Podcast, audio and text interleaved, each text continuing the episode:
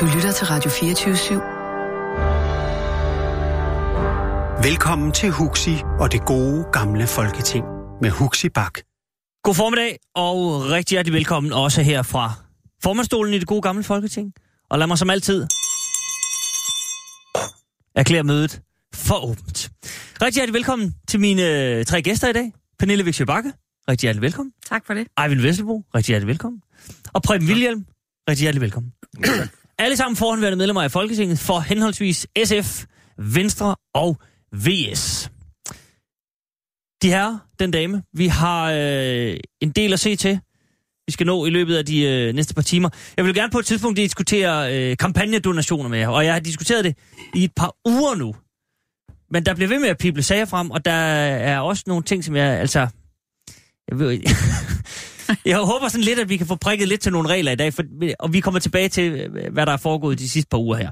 Øh, så skal vi øh, snakke en, øh, synes jeg, ret vigtig og ret principiel sag, nemlig øh, Søren Pape og hele systemets tilgang til syrienskrigere, og ikke mindst syrienskrigeres børn. Om den danske stat nu skal til at gøre, øh, altså sådan aktivt gøre børn statsløse. Så er der øh, regeringens efterhånden heustratiske berømte strukturreform. Der er et lille hjørne af den, jeg gerne vil vende med jer. Men vi starter med øh, det, der i hvert fald på DR1 blev kaldt den helt store duel. Søndag aften kl. 21.00 mødtes Mette Frederiksen og Lars Løkke Rasmussen for første gang i en af de her såkaldte statsministerdebatter. Og jeg kan næsten se på jer, at det er som om, ansigtet bliver lidt træt. Og det kan jeg også sige, sådan, sådan var det også lidt for formanden. Men jeg tænkte, nu tager vi den altså lige, fordi der er, der er et lille hjørne af det. Også den debat, jeg godt vil, vil vende med. Men Pernille, du ser helt træt ud. Altså, er der overhovedet noget formål med de der statsministerdebatter, som de bliver kaldt? Ja, det er der da, hvis man gider at lancere øh, en ny idé, eller, eller vil prøve at ændre den måde, man taler om ting på, bare en lille smule. Mm-hmm. Problemet er, at det er så designet. Det er fokusgruppe analyseret ned i mindste detalje, hvad det giver point at sige, og hvad det ikke giver point at sige. Og derfor er man ved at brække sig efter fem minutter. Ej, det er et grimt udtryk, men altså, jeg, jeg synes, det er meget kedeligt at se på. Mm. Virkelig kedeligt. Det er trygt, og det er godt, og vi kender dem til hudløshed. Vi ved næsten, hvad de vil sige, og hvordan de vil sige det, inden de har sagt det.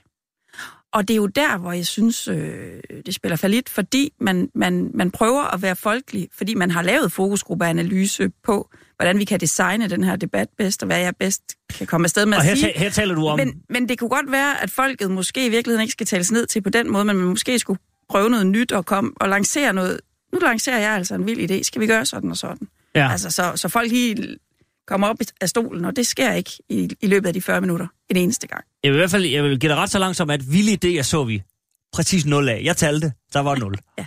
Øh, Eivind Vesselbo, hvordan, hvordan, har du det ligesom Pernille? Ja, det har du fuldstændig. Det, det, ja, det tog fem minutter for dig, og jeg, jeg var lidt mere tålmodig. Jeg tror, det tog en, en 5-7 minutter, No. øh, hvor jeg tænkte, nej, nu det her... Jeg, jeg havde egentlig håbet på, at der ville ske et eller andet nyt. For jeg tænkte, nu satte man sig jo til at tænke, det kan være, at de kan diskutere på en god og savlig måde. Men, men det endte jo ligesom så mange andre af de her debatter, det blev sådan et, et reality show for kommentatorerne. Øh, fordi det, det her har jo, havde jo, man kunne se allerede inden, så havde kommentatorerne sat sig til at diskutere, hvad de ville sige, mm-hmm. og efter så diskuterede de så, hvad de havde sagt. Og det her har jo intet med den danske befolkning at gøre reelt, fordi der er tre emner, tre, jeg synes jeg, er meget relevante, vigtige emner. Der var klimaet, det diskuterede man, men det diskuterede man ikke bagefter. Man diskuterede... Og man diskuterede det også ret kort. Nu, jeg, tog mig Det faktisk, jeg kort. gjorde mig faktisk lige umage Jo, jo, med lille det var jo ikke- det Man var jo ikke det, det blev- 8 minutter. Men det var ikke det, der blev diskuteret bagefter. Nej. Der fandt man et punkt, et eneste punkt, som alle øh, medier de tog af, de tog op, og det var Lars Lykke, der, der sagde, at det var, det var simpelthen det værste øh, fupnummer i, i, i, i, i mange generationer. Ja. Og det var pensions... Og det, og det lå så i løbet af ganske få minutter på forsiden af stort set alle, alle mediers hjemmesider. Mhm. Og det er jo ikke grotesk, det her. Jeg troede simpelthen, at, at, at vi, var noget, vi var noget længere. Jeg, jeg sad igennem, igennem flere år, og hver tirsdag, eller hver tirsdag, der var debat mellem, mellem Lars Løkke og, og, og, og Held Thorning dengang, at, at der var en, en socialdemokratisk regering. og der diskuterede man på samme måde. Man diskuterede i lange, lange perioder det samme problem, nemlig om den ene ville bruge 20, min- 20 øre mere end den anden, øh, ud fra hver 100 kroner. Og da valget var overstået, så var der ikke nogen, der, der beskæftigede sig med det. Mm. Så det her, jeg, som jeg siger, jeg troede, vi var nået bunden, men altså nu er vi altså helt nede og suge grundvand, ikke? Altså, øh, det her, det, det er... Det, og, og hvis det fortsætter i, i, i, i valgkampen på den her måde, så kan jeg altså godt forstå, at folk er dybt forvirret over, hvad, mm. hvad de skal gøre. Tom William, øh, jeg ved ikke, om du så debatten. Jeg så først lidt af afslutningen, vil jeg sige, men øh, den var jo ikke særlig overraskende. Jeg kan godt forestille mig, at det kører sådan hele vejen, og jeg synes simpelthen ikke, den fortjener, vi bruger vores tid på den. Den fortjener at dø i tavshed. Men en mere principiel ting, vil jeg sige. Jeg synes, det er en uskik at udnævne de der statsministerkandidater på forhånd. Ja, det altså før i tiden, der var i hvert fald public service-medierne forpligtet til at give alle partier lige meget sendetid. Så trak vi lod om rækkefølgen og sådan noget, så de store blev alligevel favoriseret lidt. Men altså, der var minutdemokrati på, hvor meget man var i de der øh, mm-hmm. public service-medier, ikke Danmarks Radio. Og øh, det er jo helt gået i fløjten her i de seneste år. Det er sådan en amerikansk valgkamp, som om vi har et topartisystem. Mm. Der er ingen, der har udpeget de to som statsministerkandidater endnu. Det hele kører på nogle galloptal. Men altså principielt, så står partierne lige, når valget bliver udskrevet. Mm. Og principielt, så håbede jeg faktisk, at en god effekt af Uffe Elbæk stunt med at lancere sig selv som statsministerkandidat. Og Skipper gjorde det så også på en lidt mere fornuftig måde, ikke?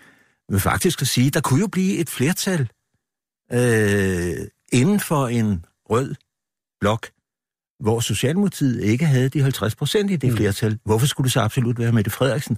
Det er jo en helt reel, uanset om man øh, tager Skippers kandidatur alvorligt eller ej, så er det en helt reel demokratisk problemstilling.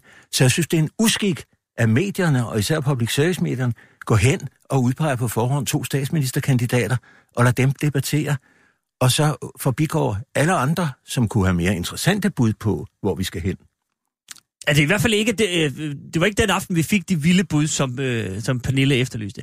Men, men Preben, øh, der er vel også på en eller anden måde et ansvar. Så, så nu, nu tager vi så med, at medierne har stillet de her to i en statsministerkandidater op. At, som om det er den ene eller den anden, der er ikke andet at vælge imellem. Øh, men har politikerne kan man, sige, kan man tale om, at politikerne har en forpligtelse til at komme med de vilde idéer, som Pernille siger? Altså man kan, på en eller anden mærkelig måde kan man jo godt forstå, og det var i hvert fald det, man fik et klart indtryk af, at der er en frygt for at komme til at sige, jeg vil ikke engang sige for meget, altså nærmest for at sige noget, og derfor ja. stiller man sig op og er vinende ukonkret. Og, og Mette Frederiksen prøvede at få det malet op til, at man havde to retninger, men det, altså, det havde man nærmest ikke engang. Det var en retning, men, men, men, men en ja, lille ja. drejning i, i en eller anden retning. Ja. Det er vel ikke tilfredsstillende for vælgerne. Er der, er der et, en forpligtelse hos politikerne til at være mere konkret end det her, når de trods alt har den taletid, de efterhånden efterlyser. At nu har de 45 minutter til at få sagt noget. Ja, det øh, synes jeg godt, man kan sige, altså, men man kan jo ikke forpligte dem.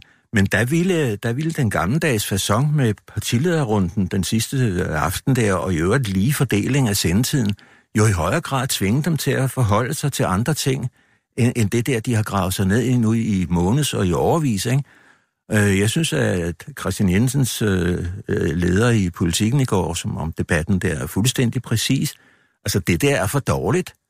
Der er så store problemer at tage stilling til for de næste 20-30 år, og så øh, sidder man der og, og nørkler i, om de 3 milliarder, hvor meget de rækker til de nedslidte, og hvem de nedslidte egentlig er. Jeg kan godt forstå, at man kræver lidt mere konkrete svar på de der spørgsmål, men at bruge en helt stor, og så udpege de der to partier, hvor vi ved på forhånd, at det, er, det, der kører de der to spørgsmål, og dem prøver de at sælge valget på. Men altså, det at man på forhånd, på forhånd udnævner de to, og det har man gjort de seneste valgkampe, det er altså en uskik i demokrati, mm. fordi partierne står lige i princippet, når valget er udskrevet.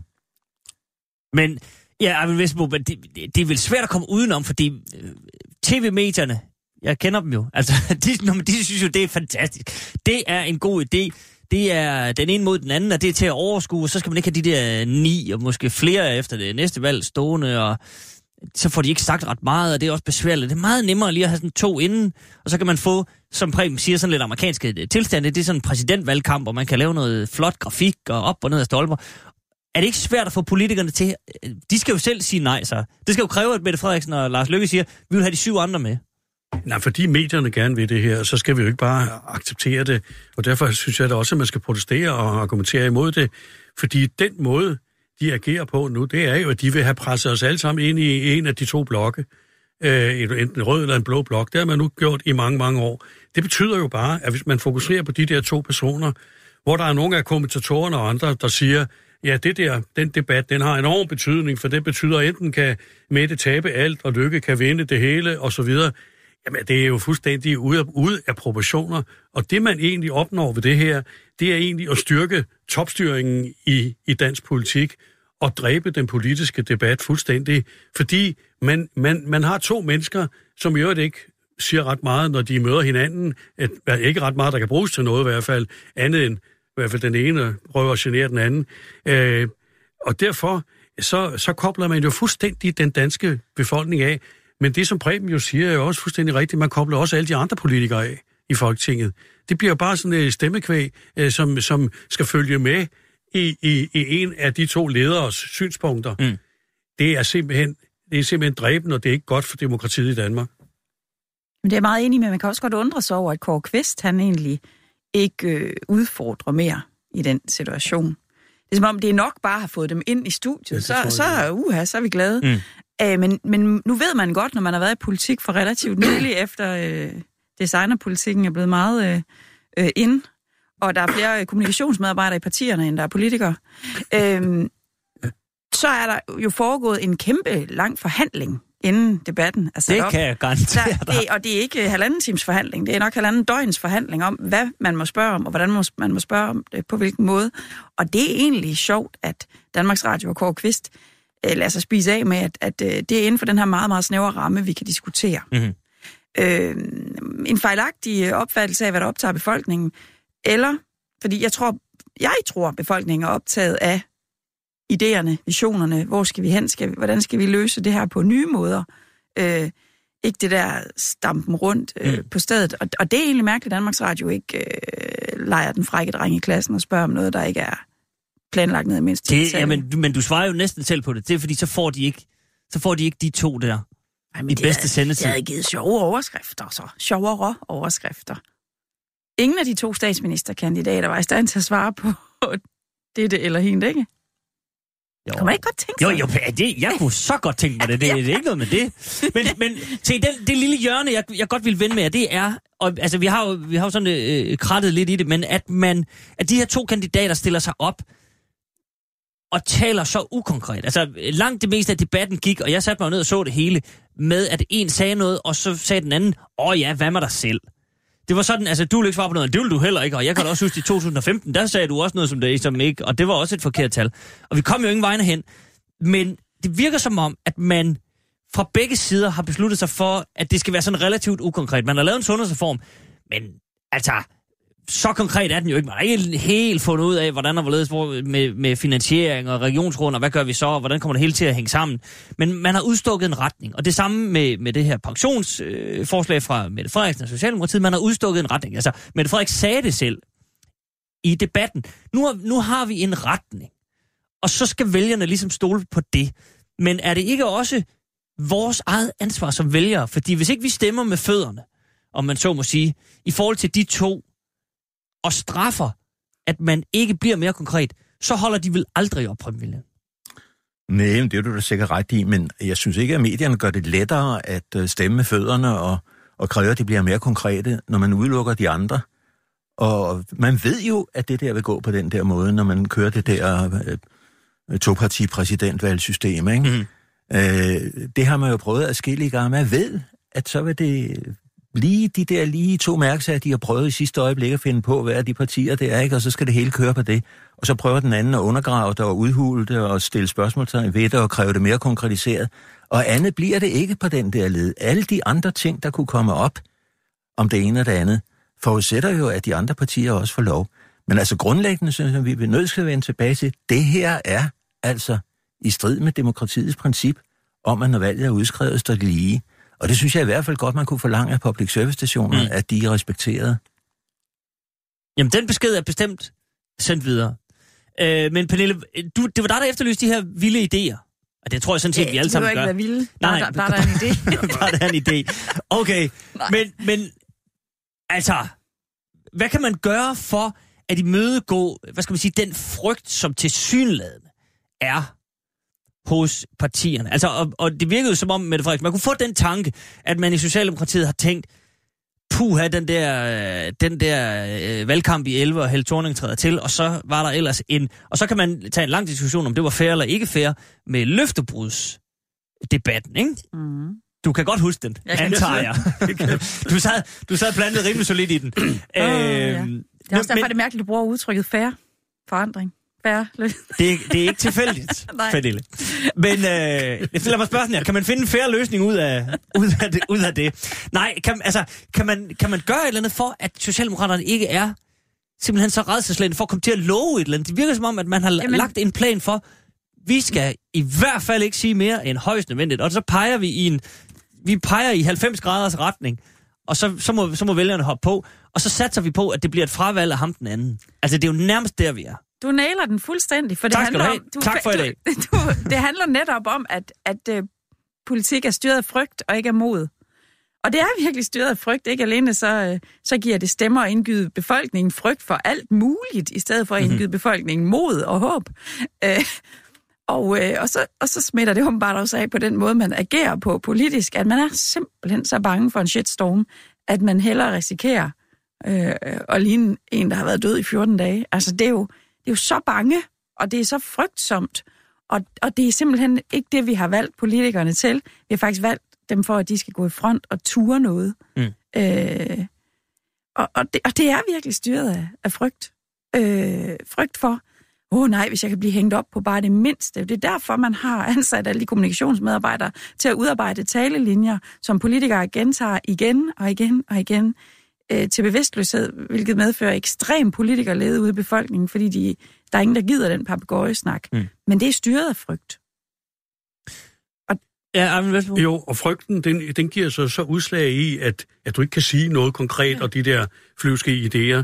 Og derfor er man nødt til at gå tilbage og kigge tilbage i tiden, og, og så beskylde hende for no, for hinanden for noget, at dengang I havde regeringsmagten, der var det sådan, og, og så videre. Og, og, Lars, og Lars Lykke brugte jo et trick, som, som man har brugt i mange år øh, over, for, over for Socialdemokraterne. Han sagde til Helle Thorning, ja, du bor jo i Nordjylland. Nej, nej, Ja. nej du bor i Nordsjælland. Vant sagde til. Ja, ja, men... i, i Nordjylland, ikke? Og, og så tror Lars Lykke, at så bliver alle socialdemokrater meget farvet, og hun bor i, i, øh, i Nordsjælland, og, og, og, og de vil ikke stemme på hende i Nordjylland. Men altså, det er jo en perfiditet, som, som jo går ud over alle grænser, fordi er det, er det værre at bo i Nordsjælland, end at bo i Nyhavn i en luksuslejlighed og være stillet op i køge? Altså, hvad er det for nogen, en debatniveau, vi har?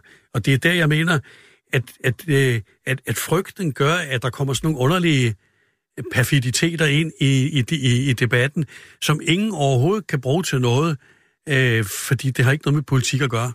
Mm-hmm.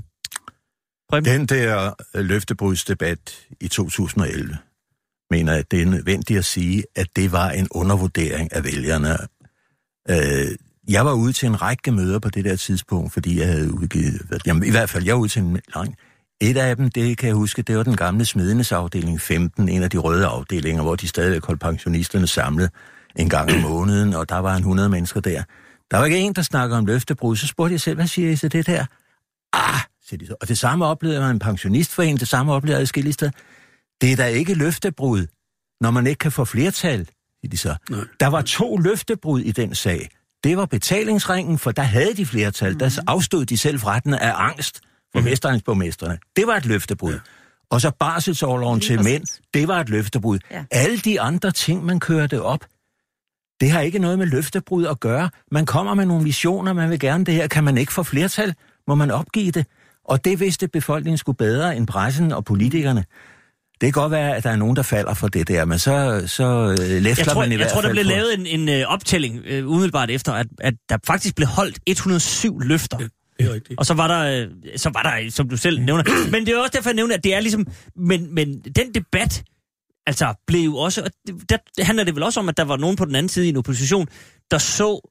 Øh, der øjnede en mulighed for, at den, hvis man siger det ofte nok, så, så blev det en, øh, en øh, om ikke en sandhed, så i hvert fald noget, folk gik og tænkte på. Nå, nå Nå, der, er der hørt et Der eller andet. synes jeg, altså. vi skal hæve os op til at sige, at det der er en undervurdering af vælgerne. Mm, det tror jeg er Altså, rigtigt. vælgerne begynder ikke at blive forarvet eller Mm. generet af, at nogen har fremsat nogle gode idéer, og så viser det sig, at de ikke kan få flertal, og så opgiver man, det er ikke løftebrud, og vælgerne er klogere end som så. Ja. Men den der kampagne, den var jo massiv. Mm. Også selvom du bagefter kan komme og sige, at 107 af, af løfterne blev faktisk indfriet. Ikke? Jo, men det er ja. jo det her med, at den første dagsorden vinder. Hvis du først får råbt ja. Ja. løftebrud højt nok, så altså, dementiet fylder jo Det- det er jo- det er mindre, altså. Nå jo, men derfor håber jeg ret i den opfattelse, jeg fik rundt omkring på de møder, at den hoppede ordentlige, fornuftige vælgere, mm. som de gamle smede der i afdeling 15, den hoppede de ikke på. De havde en klar distinktion. Hvornår var der flertal, hvornår er der ikke flertal, og ellers er det ikke løftebrud. Godt. Men jeg, jeg vil Ja, bare prøv- lige sige, at jeg, jeg er fuldkommen enig med Pernille i, at, at det, som spindoktorerne og, og medierådgiverne øh, øh, opfordrer politikerne til, det er gentage det samme ord, den samme sætning, øh, den samme mening hele tiden. Og det kan vi jo lytte til. Og, og, så, og så opfinder man gang på gang et eller andet ord, som man så sender i, ud Nærhed, i nærhed, nærhed, nærhed, nærhed. Og, jamen, nærhed, Centralisering, centralisering, Ja, men også paradigmeskifte. Jeg tror, vi har hørt det den her uge. Ja, og... værdimilliard, og hvad er det? Og så bliver det skal kunne betale sig at arbejde, og så videre. Mm. Og det, alle de der ting, det kører bare hele tiden. Og på et eller andet tidspunkt, så må vi da alle sammen være blevet så trætte af det, at vi, vi siger til os selv, det gider vi ikke høre på mere. og så stemmer vi med fødderne. Mm. Men så lad mig spørge, fordi øh, i går, tror jeg, øh, efter øh, Morten Østergaard havde øh, taget sig en, øh, et, en stunt svømmetur, som han kaldte det. Han svømmede fra øh, Lindholm til, ind til byen Kalvehave, 3,5 km. Og det var ikke, det var ikke, han svømmede i protest mod symbolpolitik. Øh, ja, nu, det er ikke mig, der har udtalt det. Det er hans egen ord. Men det, det gjorde han. Men se, det vigtige er, så, så øh, kravler han i land, stiller sig op på en, en øh, ølkasse og holder så en, en tale, hvor han stiller, og der, det er så det, jeg vil spørge dig om, Pernille, øh, om, om det er en vild idé. Fordi så stiller han sig op, og så siger han, at han forlanger, at hvis Mette Frederiksen bliver statsminister, så skal hun tilbagerulle paradigmeskiftet. Nu nævnte I det selv som det her, og det kan man jo godt kalde et buzzword. Vi har i hvert fald hørt det temmelig tit det seneste års tid. Det skal tilbagerulles, og ellers så vil han øh, aktivt modarbejde Mette Nej, det er ikke nogen som vild. stats. Nå, men er det en vild idé, eller øh, hvor er Nej, vi hen med det? det er et, det kræver øh, da lidt mod. Han er nærmest den eneste. Det er helt ærligt et mega irriterende forsøg på at, at få udlændingedebatten tilbage øh, i, øh, i fokus, fordi det er der radikale har taletid øh, med DF som største modsætning, og Morten Østergaard trænger til at få noget taletid, så han svømmer en tur og prøver at få Så han springer i det vand, tilbage. hvor han ved, og han det, kan og det bunde, er ikke nogen vild idé, altså, fordi Morten Østergaard mangler så at fortælle, hvad, hvad skal vi så? Altså, hvad skal vi så? Mm. Det er fuldstændig... Altså, der, der igen ved vælgerne godt, at, øh, at øh, det kommer til at blive mærkeligt, øh, hvis... Øh, det, altså, det kommer jo ikke til at ske, at Mette Frederiksen siger, Gud, du har også ret, Morten. Det får du. Det får du. Det er det, du får, hvis jeg bare ikke kan blive statsminister. Det kommer ikke til at ske. Altså, det er jo simpelthen så... Det er også at tale ned til vælgerne, synes mm. jeg.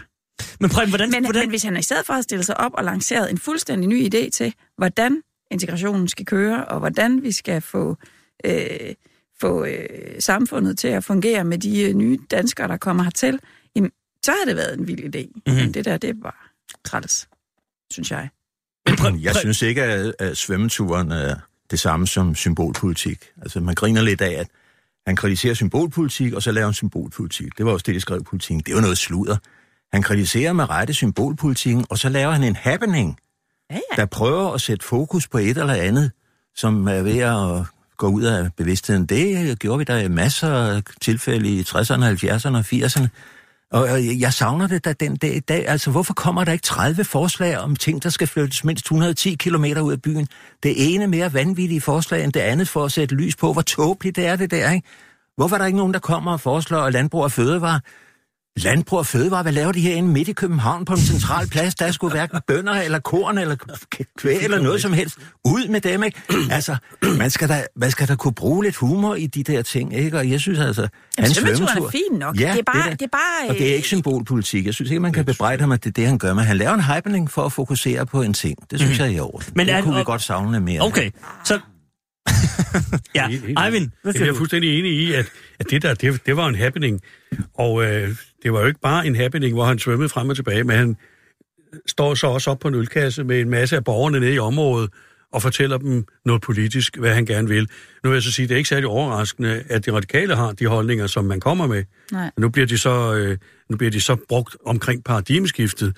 Men det bliver lidt diffust, fordi paradigmeskiftet består altså af ret mange ting. Så hvad er det i paradigmeskiftet, der eventuelt skal rulle tilbage? Det bliver ikke helt konkret. Men hvis han er derimod havde været konkret og sagt, at vi vil have børnene ud af Sjælsmark, øh, eller vi vil have kvoteflygtninge øh, tilbage til Danmark osv., så var det blevet konkret. Men det der med paradigmeskifte, det bliver lige så ukonkret som alle mulige andre ting, fordi det består altså af en helt masse øh, små elementer.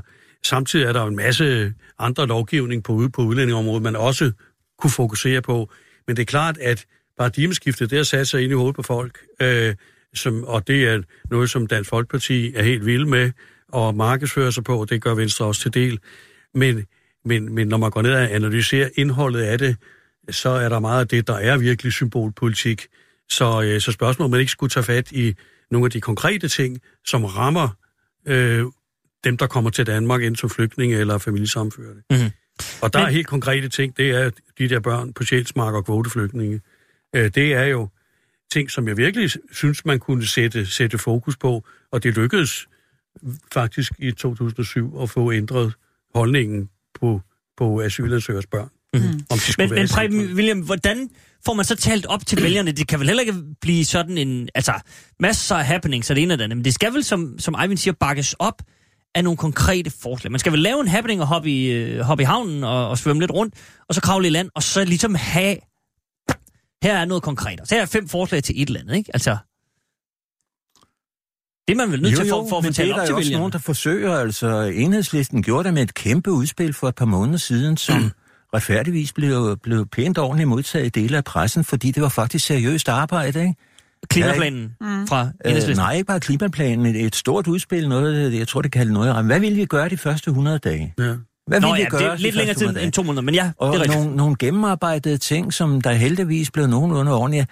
Øh, Alternativet har gjort det, men er blevet latterligt gjort. Altså, hvad er der forkert i at komme med en vision om, at i 1900 var det 25, de sagde, at der skulle arbejdstiden være nede på 30 timer?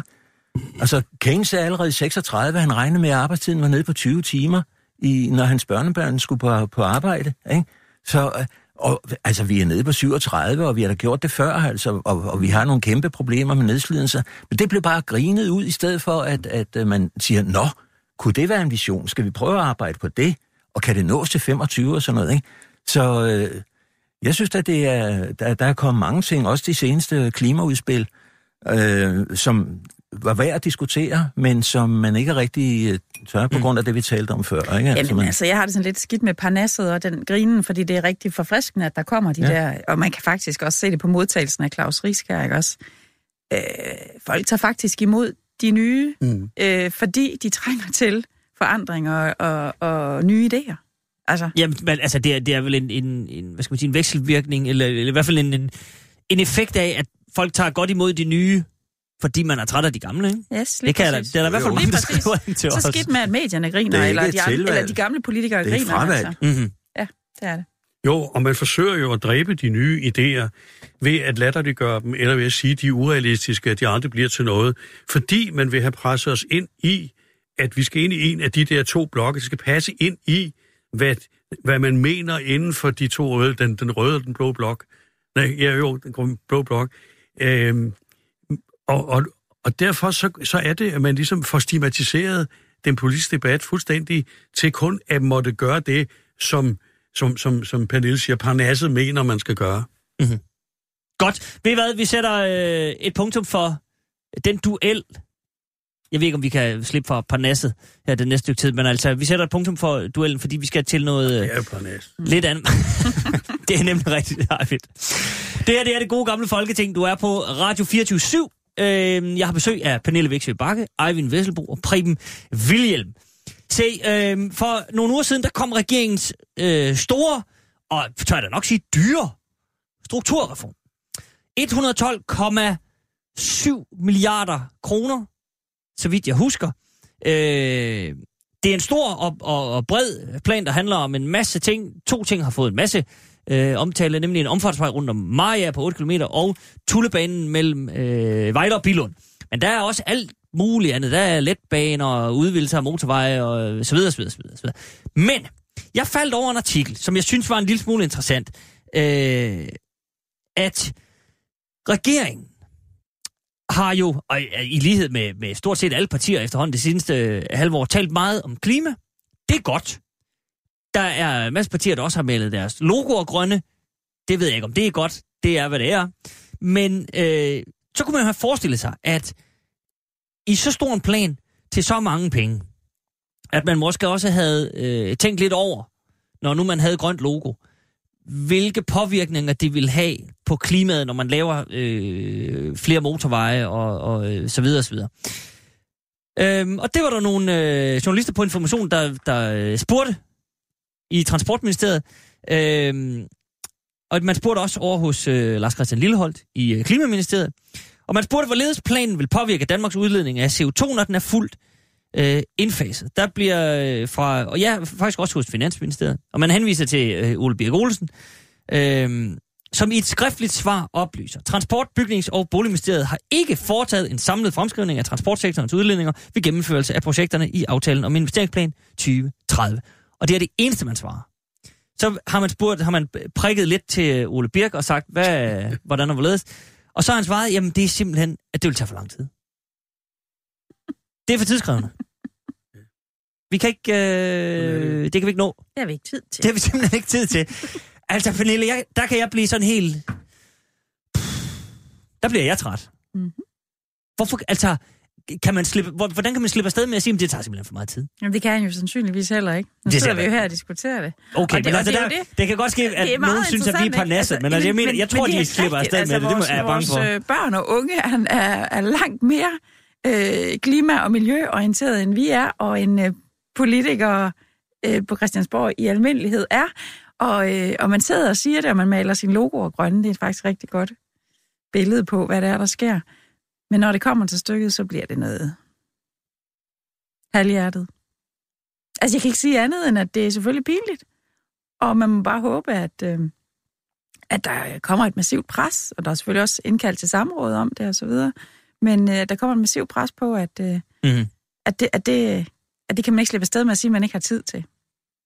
Jamen, Eivind? det, det er faktisk meget overraskende, fordi øh, igennem alle de år, jeg var i Folketinget, der, øh, øh, der var det hver gang, der blev lavet sådan nogle, nogle, nogle anlægsting, øh, nye veje og så videre, motorveje, så øh, det, det var også alle mulige andre ting, som på planlægningsområdet, så skulle der laves en miljøvurdering. Mm. Og der havde man allerede fra starten af, inden man var kommet ret langt, sat en masse penge af til at lave de her miljøvurderinger. Og der var det mange gange, man drøftede, jamen, er det nu, er det nu nok, eller er det for meget? Så derfor er det da meget overraskende, at, øh, at, at det her, det er røget fuldstændig ud, øh, og, og det med, at man ikke har tid til det, altså mener, at, øh, at jeg mener da også, at øh, var det ikke Venstre, som har foreslået, at alle øh, forslag i EU skal miljø- og, ind- og klimavurderes. Øh, det mener jeg, kan huske. At der er egentlig, det kan være, at jeg husker forkert, men, men jeg synes bare, det er en Jeg kan i hvert fald huske, at Alternativet har foreslået det Nå. herhjemme. Okay. Når nu vi taler, og der vil jeg ikke engang sige vilde forslag, det er vel sådan set et ret. Altså, det giver da mening, det forslag, man siger, jamen, hver eneste Ja. gang vi foretager os et eller andet, så skal vi ja. bare lige regne det grønne med. Netop, ikke? Altså, hvor meget koster det her på, hvad koster det i pottemånen, og hvad koster det på, på, på klimakonto? Mm. Men altså på en eller anden måde, så kommer man jo til at gøre det alligevel, fordi øh, hvis man skal ind over nogle beskyttede områder eller alle mulige andre ting, så skal der jo laves nogle miljøvurderinger af, øh, om, om det her det overskrider øh, alle mulige forskellige øh, love på miljøområdet. Så øh, Men, men det, er- det er jo så måske en- på enkeltstrækninger. Det er, hvis der ja. Ligger øh, ja, ja. noget marsk i udkanten Jamen, det af. Maja. Det Så gør man- der så ikke, men, Nej, men altså, nej. hvis så så fremt, ikke? Øh, så, så gør man det der, men en, en, den samlede... Ja, men jeg må bare sige, det er vildt overraskende. Ja, Og jeg det er håber, at, øh, at der er nogen, der får taget fat i det her, så, så nogle af de der penge, som er sat af, i hvert fald kan bruges til det, så kunne man måske undgå de der om, omfartsveje deroppe i Mar- Maria og så Tulebanen. Det, Prem William, er det igen en, en undervurdering af, af, af vælgerne, det her? Altså, vælgerne har, jo- har jo i hvert fald fået sagt, at klimaet betyder noget. Det er ligesom rykket op, når man spørger vælgerne, hvad der betyder noget i en, i en valgkamp, eller i det hele taget, ikke? Jo, jo, og man fik et øh, helt usædvanligt øh, hurtig øh, vælgertilslutning til at få den sag op i Folketinget gennem de der borgerforslag, ikke?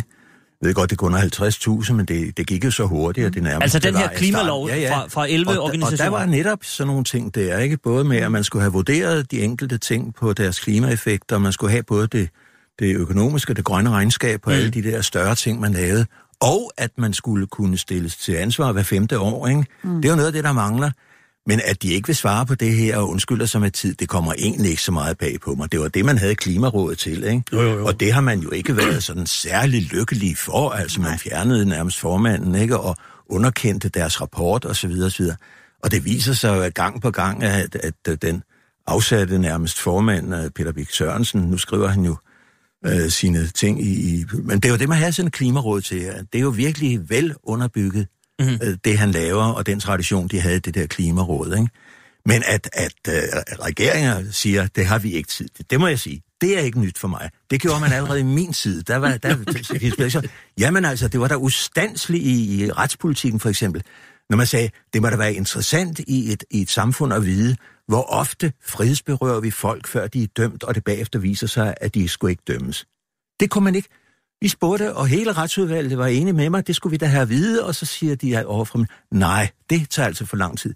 Det gik så vidt, at en gang vi havde den Hansen i samråd, så blev jeg enig med Bjørn Elmqvist, han repræsenterede Venstre dengang i retspolitik, og sagde, ved du hvad, Nien, du lader bare Bjørn og mig komme over tre timer på lørdag, så laver vi sgu den der opgørelse. Det er ikke noget problem, ikke? Så, nej, vi ville altså ikke. Vi fik da ustandsligt at vide, det her med, sådan nogle ting, de ikke ønskede frem, det havde man ikke tid til. Og det var helt banalt. Det var simple samtællinger, der ville have taget et par timer. Så det er ikke så nyt, det men, der. Men, men Preben, så, altså, så har vi jo at gøre med en, en kultur, hvis, hvis vi Ja. for Ja, det har vi. x antal år siden, lad os sige det sådan, øh, at det, det fungerede på den måde, og det stadigvæk gør sådan der. Altså, og, og nu nævner du øh, med øh, retsområdet og klimaområdet. Der, der er jo alle mulige. Det er jo også nogle beregninger, som man ikke lige synes lige passer Det ind er i klart, det ene eller at det heller ikke kan gøres fuldstændig præcist. Altså, de der motorveje, ja, det vil ændre noget i trafikstrukturen. Men, men hvor, øh, hvor øh, klimavenlige er de biler, der kører til mm. den side. Ikke? Det er klart, at man kan ikke gøre det præcis, men man kan da lade have nogle overvejelser og nogle forudsætninger, og så prøve at se, hvad det virker mest sandsynligt. Ikke? Mm. Og det der med bare at sige, ja, men om 30 år skal det være sådan, sådan en million elbiler om 30 år. Se, hvordan det gik med forudsigelser om landbruget. Ikke? De opnåede, der lovede man også noget, der skulle være ude i fremtiden. Og da tiden var gået, uden at man havde uden at man havde tjekket dem undervejs og sat til dem til ansvar, så viste det sig, at det var opfyldt til 1% af målsætningen. Ja. Ikke? Altså det der giver ikke noget for, at de kommer med den der om 30 år, så skal det være sådan og sådan. Hvis ikke der er nogen stopprøver undervejs, der siger, hvordan men, går det så? Men, men hvordan får man så indført de der stopprøver? Hvordan får man givet... Lad os nu tage det eksempel, du sad med før. Hvis, hvis øh, øh, retsudvalget har en eller anden ting, de gerne vil have efterprøvet. Det kan være det her med, hvor, hvor man øh, varetægtsfængsler folk, og de viser sig, at de er uskyldige, hvor længe øh, fængsler dem osv. En eller anden sag, som retsudvalget gerne vil have taget op, men regeringen strider imod, en siddende minister strider imod. Mangler der så en, hvad skal man sige, mangler der en, øh, mangler der et, et, et håndtag at trække i, en, en bremse eller et eller andet, eller ja, en speeder, kan man Ja. nærmere kalde det i den her situation. Altså for, for, for Folketinget. Mangler der en, en eller anden Ja, øh, det, det synes jeg, magtfunktion? øh, og det er svært helt at overskue, hvordan det ville fungere, men jeg synes, man skulle i hvert fald overveje, fordi det står og falder jo hver gang med, er der nogen, der vil gå så langt, at de vil give den minister et mistillidsvotum? Ja. Og det er der jo ikke, som regel. Ikke for sådan nogle små ting. Og derfor synes jeg, at i mange tilfælde, der kunne problemet måske løses med en mindretalsrettighed. At 40 procent af Folketinget havde krav på det og det. Ja. 40 procent, eller et eller andet kvalificeret mindretal, så det ikke blev det rene pjat. Mm-hmm. At der kunne man ikke forhindre det ved at sige, at vi er stadigvæk 90 mandater, der støtter regeringen. Vi vil ikke give ham en mistillidsmotum, selvom vi egentlig er enige i, at det der burde oplyses og noget. Der kunne en mindretalsbeskyttelse eller en mindretalsrettighed Måske, jeg kan ikke uh, lige overskue, om Jamen, det har vi kan. jo drøftet, og det var sjovt nok. Af de, vi lavede 10 punkter til god regeringsførelse. S, SF og R, dengang vi skulle i regering sammen. Uha, så man glemmer det hurtigt, når man sidder der, var. Men et af punkterne var netop den der 40 procents mindretalsbeskyttelsens og rettighed, øh, retten til, og, Mm. mm. øh, og det var jo både med henblik på, på krigsdeltagelse og alt muligt andet, ikke? At, at man er nødt til at... Jamen, der er jo alt, som, altså, som sagt, der er alt nogle muligt, der falder ind under her. Ja, ja. Men det var, øh, det var en del af, af planen, af den 10-punktsplan dengang. Men må jeg så lige spørge, Pernille, er det, nu siger du hu hej, hvor hurtigt man glemmer. Hvem er det, der glemmer det? Er det, er det dem, som... Altså nogle gange så ser man jo det her med. Øh, Morten Bødskov er jo det lysende eksempel, hvis man tager en politiker, som på et tidspunkt, da han sidder i opposition, er tordnende imod en offentlighedslov. Så går der en dag, hvor efter han selv bliver minister, og så skal jeg da lige lov for, at man, at man kunne... Øh, Ja. Altså, Og man skal heller ikke være bleg for. Altså, jeg hader, når vi skyder skylden på em- embedsmændene for alt muligt, men de, de har også en interesse i at, at, øh, at prøve at holde igen. Det er et et meget tungt arbejde, det ved jeg, det er. Øh, og skal svare, og skal svare på åbenbart. paragraf 20 spørgsmål, og skal, og skal svare på samrådsspørgsmål, og skal svare på øh, folketingsspørgsmål. Og øh, men må man ikke sige, og det kan selvfølgelig, det er sikkert nemmere sagt end gjort, men det er vel det, der er deres arbejde. Lige præcis. Altså, og det, det er bliver, det, og de det bliver meget, og det, og det der er sket, øh, også på grund af den udvikling, vi diskuterede før, altså fra, fra 2007, tror jeg, 6-7, kommer news på, og skal have breaking news fem gange om dagen i et land, hvor der ved Gud ikke sker øh, breaking news fem gange om Siger dagen. du, der ikke er nyheder nok til kommer- 24 og så timer? kommer der øh, sociale medier, og derfor bliver det der, der sker jo en voldsom eksplosion i antallet af paragraf 20 spørg- spørgsmål og folketingsspørgsmål og samrådsspørgsmål, efter vi begynder at, at, tv-transmittere samrådene. Altså, Mhm. der, der, der var simpelthen sindssygt meget politisk drilleri i at stille spørgsmål på en bestemt måde og på en bestemt tidskrævende måde. Så der vil sidde embedsmænd og fraråde, at man giver los på, at nu skal vi lave endnu flere undersøgelser. Men det, øh, det er bare ikke nogen undskyldning, fordi det, det, det er prisen for demokrati. Det er demokratiets mm. pris, at der er åbenhed og gennemsigtighed og mulighed for folk for at få viden om, hvad det er, der foregår, hvad det er for nogle beslutninger, vi tager, hvilke konsekvenser de beslutninger Mhm. har. Men, Men, øh, men Pernille, må jeg så ikke lige spørge igen? Hvem er det? Du nævner selv, at S, SF og R Ja. laver 10 punkter for god regeringsførelse. Ja. Det tror jeg også godt, vi alle sammen kan huske, at det skete. Og så siger du, hej, hvor hurtigt man glemmer. Ja, det, øh, Men hvem- er det, der glemmer? Er det, altså, er det, er det Morten Bødskov syndromet at lige pludselig så sidder man der med, og så sidder man selv på magten, og så er det sådan, ah, Ja. nu bliver det sgu også besværligt. Det er det der Nu- kasketskifte. Ja. Ja, det er jeg har en situation, som er fuldstændig grotesk og meget morsom i og for sig. Ja. Den tager vi, synes jeg. Øh, der, der var regeringsskiftet der fra Socialdemokratiet til, øh, til øh, hvad er det været, Slytter, Schlüter, Schlüter, ja. i 82. Øh, lige inden da, der har politiet oprettet et homofilregister i hele Sydjylland, fordi der er taxadrab, hvor man mener, at der, de der kredse var involveret. Det viser sig, det er de ikke. Og så har man hele det her homofilregister, og det synes de selvfølgelig er skide ubehageligt, og det er det jo også at stå i sådan et politiregister uden grund. Så fra i hvert fald Bernard Bavnsgaard, Ebba Stranger og jeg, der var ustandslige krav til Ole Espersen som justitsminister, få afskaffet det der register. Nej, svarede han hele tiden. Ikke? Jeg, har, jeg har spurgt politiet, og de synes, nu har de haft hele arbejdet med at oprette det, så er det jo ærgerligt at smide det ud. Han blev ved at sige nej. Nå. Det er et ret vildt argument. Omvendt, så havde vi altså oppositionspolitikeren Nen Hansen, der ikke havde nedlagt sit, uh, sit uh, advokatbestalling. Så han førte nogle sager for nogle rockere, og de havde fået, uh, de havde fået beslaglagt nogle motorcykler osv. osv. Og så kan de ikke dømmes, og så kræver Nen Hansen, at de her uh, effekter, de bliver leveret tilbage til de her rockere. Han er deres forsvar, og det er ikke... Nå. Og Ole Espersen sidder og siger, nej, vi har spurgt om det. Så bliver Nen Hansen justitsminister. Og så får han det der brev fra advokaten Nen Hansen om, at de skal levere motorcykel. Så svarer han selv, at det kan der ikke være tale om, ikke?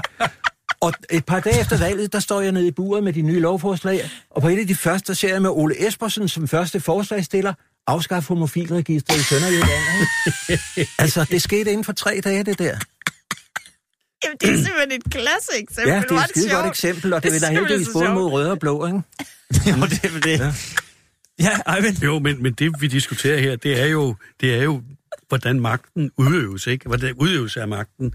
Fordi, og det er jo stort problem for demokratiet, hvis, hvis, hvis vi bare øh, siger, at vi har demokrati, fordi vi kan gå hen og stemme. Fordi det kan man jo i, i mange lande, hvor der kun er én kandidat og så videre. Det afhænger jo også af, hvordan magten udøves. At hvis, vi- hvis man, når man har fået magten, så nedbryder alt det, som egentlig er grundlaget for demokratiet, så synes jeg, at demokratiet har et, et, et stort problem. Og det synes jeg, at vi gennem de sidste år her har oplevet i Danmark, at der er, der er mange, mange øh, ting, som, som har ændret sig øh, vel, velvidende, at vi alle sammen kan gå hen og stemme, og så kan vi stemme på dem, som vi gerne vil have ind. Men, men, men det fuldendte demokrati er jo også, at man, også som Preben måske siger, giver, giver mindretallene en beskyttelse og en mulighed for at få indflydelse på noget af det, der sker. Mm-hmm. Så jeg synes, at, øh, at en af de ting, vi skal vi skal passe på. Det er vores demokrati. Men er det så sådan en ting, hvis, fordi Pernille, hvis, hvis, politikerne ikke, hvis politikerne ikke engang kan få det gennemført, når de selv stiller forslaget? Altså er vi så ude i, at det er noget, vi skal stille som borgerforslag? Så må vi som borgere sige, nu må vi simpelthen tage jer på ordet. Det var en god idé. Og så må man ind på borgerforslag.dk og stille et forslag om øh, mindretalsrettigheder. Ja, det er en god idé. Altså, også for at vise øh, politikerne, altså de, øh, øh, Christiansborg, det har vi talt om før også i det her program, bliver meget hurtigt en osteklokke, Mhm. hvor man har sin egen virkelighed og sin egen opfattelse af virkeligheden. Øhm, og, og, øh, og, og taler om nødvendighedens politik. Vi er nødt til at gøre sådan her. Folk mm. udenfor står og, og stiger undrende på, hvorfor er det, I kan jo Tænker bare... du på nogen særligt her, der bliver eksponent for det? Nå, Apropos kasketter. Nå, man har fået de test, han Ja, ja, kan jamen. trække, ikke? Men, men derfor er det, er det meget fint med borgerforslag, øh, fordi det giver også politikerne en klar pejling af, Nå, hvad tænker de i virkeligheden i forhold til, hvad vi men, tror, men de tænker. så, så, så hold mig lige hånden igen med den der osteklokke, fordi jeg vil så gerne forstå, hvad der er, der sker, når man stiller de der forslag. Man har 10 forslag til god regeringsførelse. Så kommer man i regering. Ja. Og så... Jeg ved ikke, om man kan høre Nej. Papiret, der, der fiser ud af vinduet. Altså, hvad er det, der sker?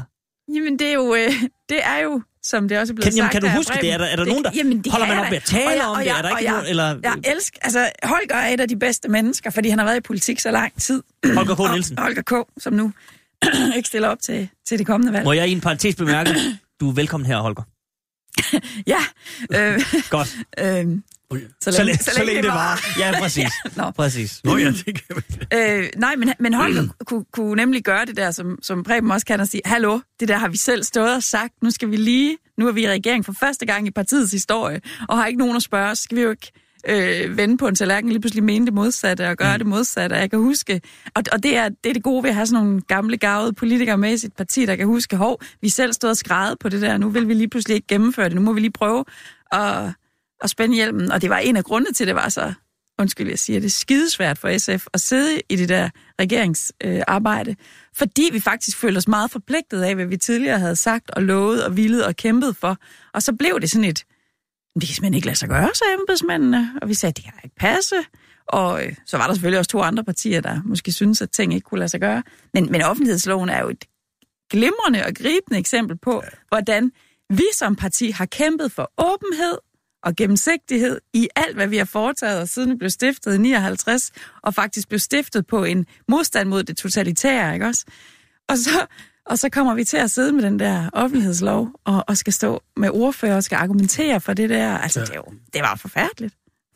Jo, og lige med den lov, kan man sige, den, den Og gælder hvad- jo hele vejen rundt, der, fordi? Jo, men har der- jo også talt for, indtil han selv blev minister, at der, at der skulle mere åbenhed. Så har han siddet som minister og sagt, at der skal stadigvæk mere øh, åbenhed, og, og vi, vi ser på sagen, og der stiller nye forslag, og nu, nu er det simpelthen som om, pff, Ja. nu er den også glædet ud i sandet, ikke? Jo. Men hvor, ikke, Eivind, kan man gøre et eller andet i forhold til, øh, øh, øh, bare så lige for at trække en lille bitte tråd tilbage til, til strukturreformen af de her klimatal, Oh, ja. som man ikke, ja, det var der, vi kom fra, ja. det tror jeg, at vi alle sammen havde glemt. At, at det, har- nej, det har man sandelig ikke tid til, og det ene og det andet. Altså, skal man også henvende sig i Finansministeriet? Det gør man jo så også, og de henviser bare til Transportministeriet, og der siger man så, at vi har ikke tid. Det, min fornemmelse er, at det tit ender hos Christian Jensen, og dem, der sidder på den der pengekasse, og, og det er der, man får at vide, om noget kan lade sig gøre eller ej, og det handler ikke om tid eller noget, men det handler om, om penge. Hvis man nu stillede forslag om, det er 112 milliarder. Hvis man bare sagde, 1 milliard går til, at vi skal finde ud af, altså det er 1 procent, det er mindre end 1 procent, ikke? Skal, skal gå til at finde ud af et, et klimaaftryk. Det bør vi kunne forsvare. Prøv at se vores helt grønne V og K og, og LA. Vi har, vi har brugt mange penge på grøn maling efterhånden.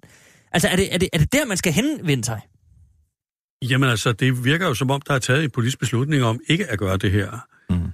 Og, og derfor er, er, når man taler om, om, om, om fupnummer og så videre, ikke, så kan vi jo alle sammen nu opleve et fupnummer, hvor nogen prøver at være grønne, og nogen siger, at vi er så grønne, vi er de grønneste i verden, at når man laver sådan en kæmpe plan her, og man ikke laver en klima- og miljøvurdering af de ting, der skal ske i forbindelse med det her, så er der ikke nogen af de partier, der er imod at lave en miljøvurdering og klimavurdering, der overhovedet kan kalde sig grønne. Fordi det har så stor betydning, det her. Så, øh, så, så, så, så her er altså spørgsmålet om et, et historisk fupnummer også at kalde sig grøn, når man ikke er det. Øh, Så altså, der, der, hvor, der, hvor man skal, der, hvor man skal ændre det, det er, at, at som situationen har udviklet sig, så kan der ikke ske noget i Folketinget, øh, medmindre at øh, man får brudt den der med, at bare vi har 90 mandater, så kan vi gøre, hvad vi har lyst til. Og det er jo det, som ligesom er, er blevet, blevet, blevet, blevet mantraet, og så er det jo Dansk Folkeparti, der bestemmer øh, en stor del inden for de der 90 mandater. De får det som regel, som de gerne vil have det. Så altså, Øh, medmindre man får ændret en, en, et, den, denne øh, meget, meget hårde øh, opfattelse af, bare vi har 90 mandater, mandater, så har vi magten, og så kan vi gøre, hvad vi har lyst til, så ændrer det sig ikke. Fordi det her, det, er jo, det drejer sig ikke om at gå over til, til Finansministeriets embedsmænd og sige, kunne vi ikke godt lige lave en eller anden plan? Nej, det, det er en politisk vurdering, det her. Der, der skal en politisk beslutning til at få den her miljøvurdering, og den kommer ikke ud, der kommer et pres fra befolkningen, men også selvfølgelig et pres, som kunne bunde i noget af den lovgivning, der er på miljøområdet. Mm. Okay. Så, men øh, som jeg kan mærke det, så er det igen den her mindretalsrettighed, som vil være en god ting. Preben, hvor skal man, hvor skal man henvende sig? Er det, er det, er det, skal, man, er det, skal præsidiet gøre et eller andet, eller er det kun en regering, der kan vedtage, at man giver oppositionen den her mindretalsrettighed? Ja, det er jo svært at gøre den juridisk holdbar, ikke uden at det er en grundlovsændring, og det er jo næsten umuligt i Danmark, ikke? Det er jo mange ting. Så øh, Øh, det vil jo nok kræve lidt, øh, hvad skal man sige, substans og ryggrad hos de partier, der ind, ind imellem er i opposition og kan mærke, at der er behov ja. for det. Ikke? Men det er, jo, det er jo også i de helt, helt store spørgsmål, altså bliver grundloven overholdt. Mm. Jeg mener, det at reelt afskaffe nævningen her i landet, det er, en, det er et grundlovsbrud. Øh, og det, det gør man bare, og kalder det noget andet. Og øh, vi har jo ingen forfatningsdomstol i Danmark, og derfor står og falder det med, og der ser vi jo især med Dansk Folkeparti, de er fuldstændig principløse, når det drejer sig om ministeransvarslov osv., at, at man klart og tydeligt kan tage folk, der er løjet i Folketinget, man klart og tydeligt kan tage minister, der er løjet i Folketinget, at man klart og tydeligt kan tage minister, der har, øh, der har administreret lodret ulovligt. Øh, altså, Morten Bødskov måtte gå på grund af en lille løgn, som juristerne der kaldte en nødløgn, ikke? men fordi på venstrefløjen er man altså ikke så large med at sige, bare de så i øvrigt gør noget, og vi bare vi kan få nogle dem og sådan Men altså, Dansk Folkeparti er fuldstændig principløs om alle de der ting. Der er jo en stribe af minister, der mm. burde være røget, hvis de samme kriterier havde været gældende for dem, som de var for Morten Bødskov. Men de ryger ikke, fordi Dansk Folkeparti accepterer hvad som helst, hvis de kan få noget til gengæld på et stykke motorvej udenom, ja. var det Silkeborg? Skibakke ved Viborg, eller, eller skibakke ved Viborg, eller noget stramning på udlænding. Det lyder da også besnærende. Og, og, det, altså, vi har haft det gang på gang af mm. nogle af de der, for eksempel krigsdeltagelse. Alle verdens øvrige folkeretsjurister sagde, at den der Irak-invasion var folkeretsstridig, ikke? FN's Sikkerhedsråd siger, at den er folkeretsstridig. Kofi Annan står så op og siger, at det er et brud på pakten, ikke? Der er kun jurister i det danske udenrigsministerium, og det engelske udenrigsministerium, og det amerikanske udenrigsministerium, der siger, at den er god nok, ikke? Og så spørger kritikerne selvfølgelig, kan vi ikke få en uvildig juridisk folkeretslig vurdering af det her?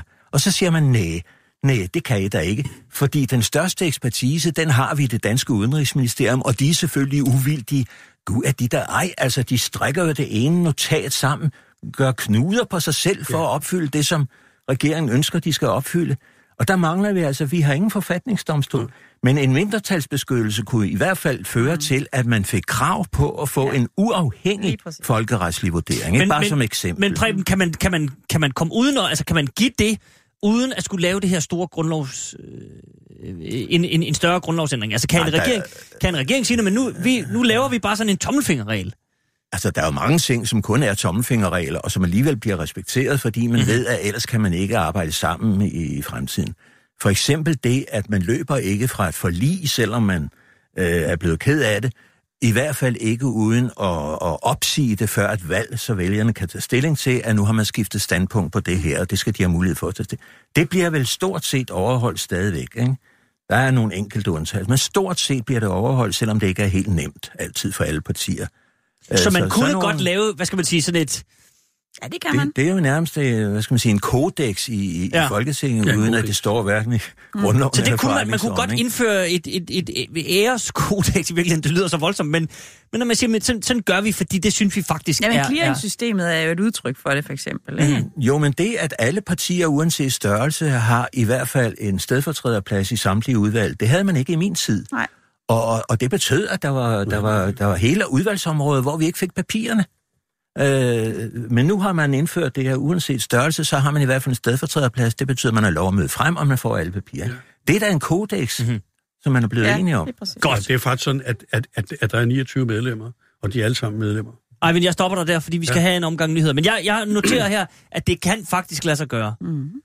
Vi skal bare have et kodex for det. Der er øh, mere lige om lidt. Vi skal have en omgang nyheder.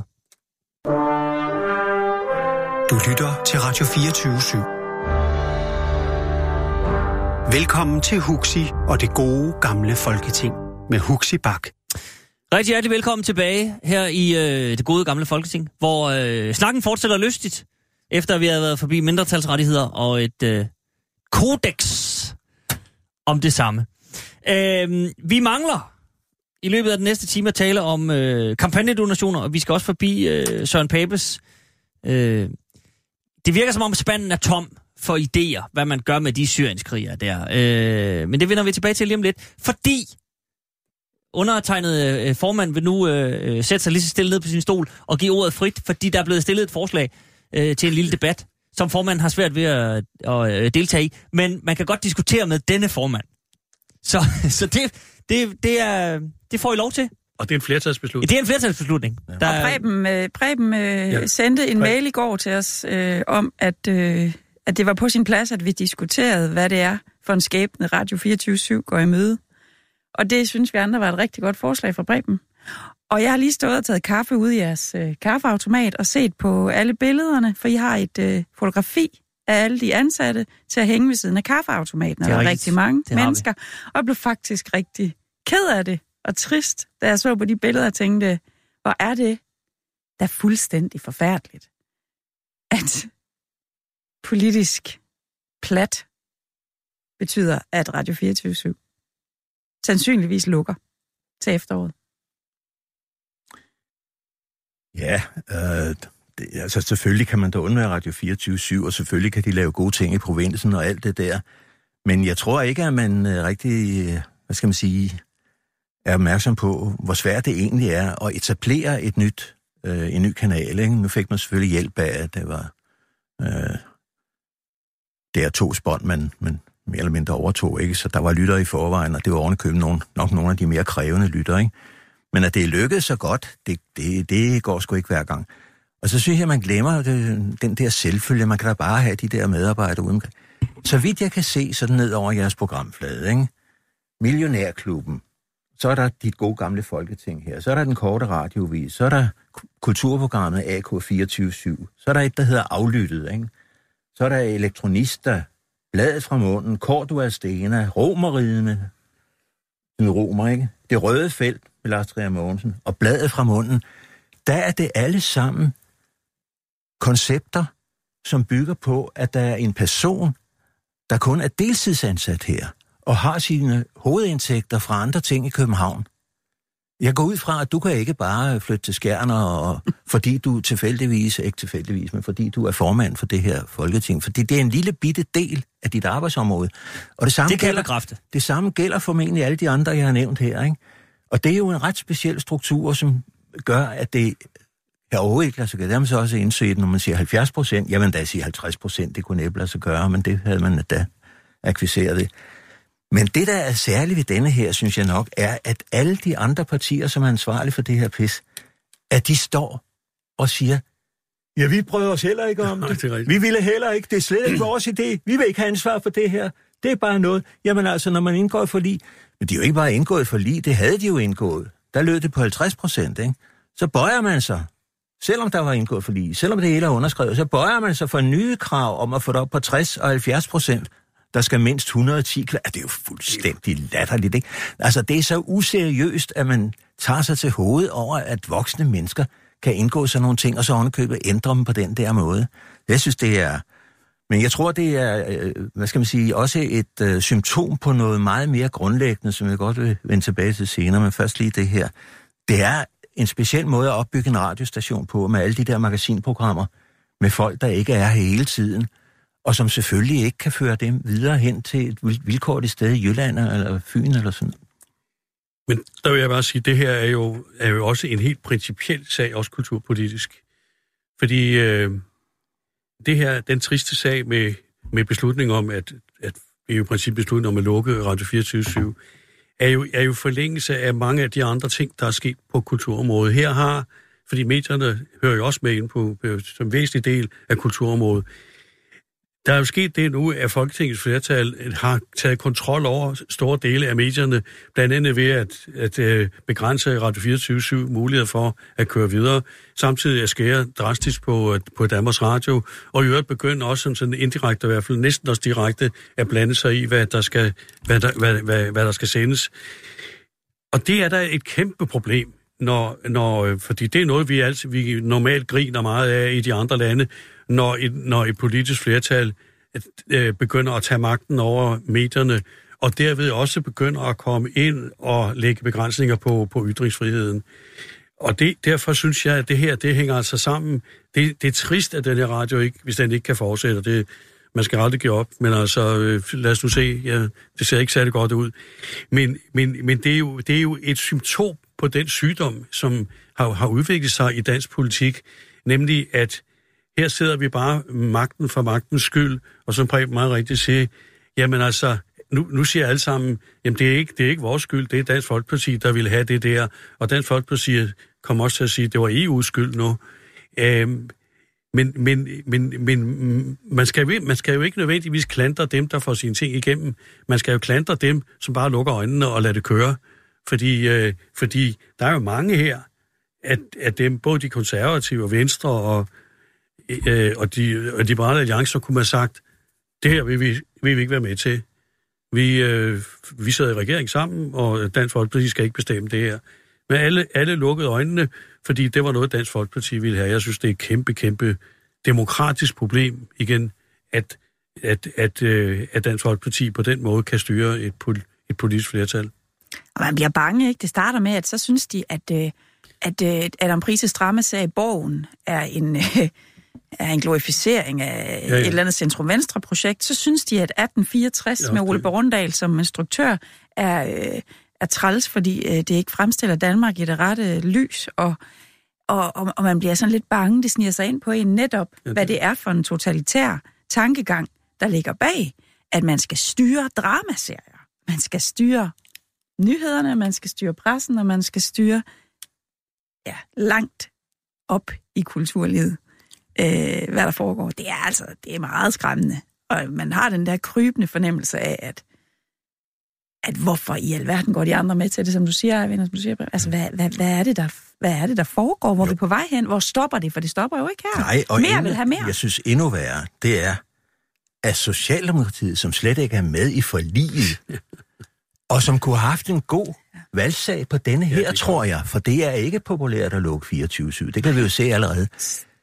De prioriterer muligheden for samarbejde med Tulsen Dahl efter valget højere, end at tage en mærkesag på det her, og har nærmest lovet, at det her udbudsvilkår, dem vil de fastholde efter valget. Vi kan da håbe, at, hvad skal man sige, at øh, modstanden bliver så voldsom. Vi har jo set før, at de har ændret mening lige før et valg, når det viste sig, at Gallup ja. gik den vej, ikke?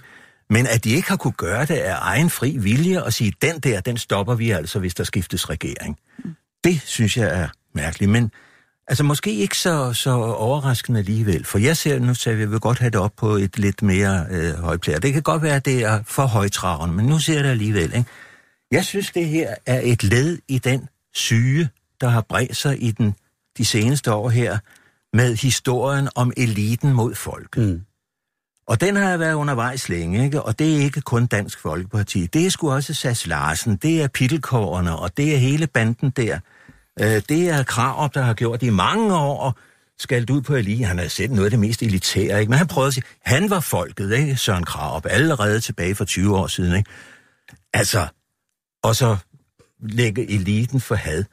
Og det, jeg ønsker ikke noget elitestyre, bestemt ikke, eller øh, ekspertstyre.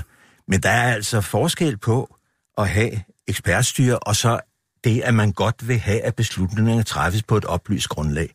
Og det er under nedbrydning, det her. Det er alle vegne, altså.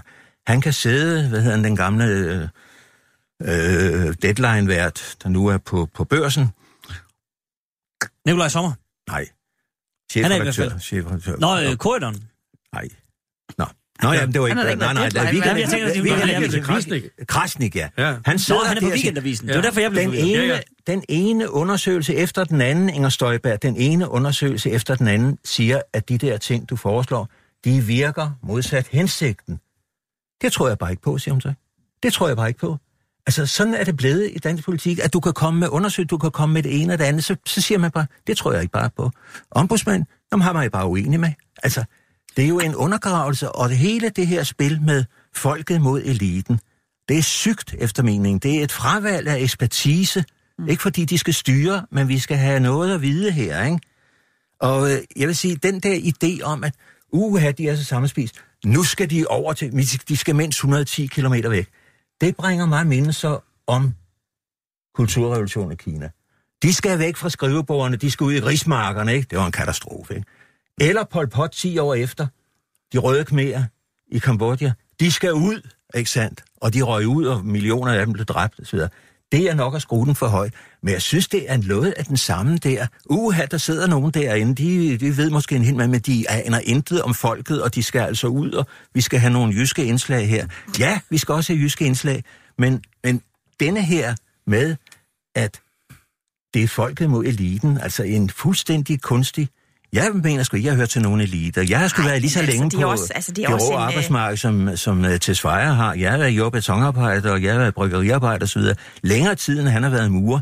Så jeg kender godt det der. Jeg har også bragt til, tilbragt lykkelige år i provinsen. Udkants Danmark, det er fint nok. Men altså, den der, man nu kører, folket mod eliten, det er så nedladende. Altså, snopperi er forfærdeligt i mine øjne. Men at snoppe nedad, som man gør her, det er jo en, det er jo en undervurdering af det, man kalder folket, ikke? At man Oh, tror, det er man altså jeg i synes, høj grad. Altså, vi sad, vi sad i Lykstør og var ved at, at flække af grin. Vi skulle have 24 statslige arbejdspladser fra Miljømærkestyrelsen.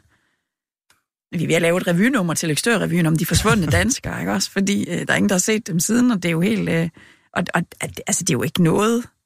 Det er jo, det er jo fint nok, men og så sidder udsatte rådet i brogst, ikke også? Altså, ja. ja, jeg synes, det, det er fjollerier, og det er også... Der var også en, der sagde om Radio 24 det er jo også at tale voldsomt ned til jyder, som om, at, at jyder, der lytter til Radio 24 med stor fornøjelse, øh, bliver lykkeligere af at, at, øh, at nedlægge den radio, fordi der skal ligge et eller andet. Ja, Jamen, det er netop nedladende, ikke? Jo, det er nedladende, Det og er det- nedad, og det er...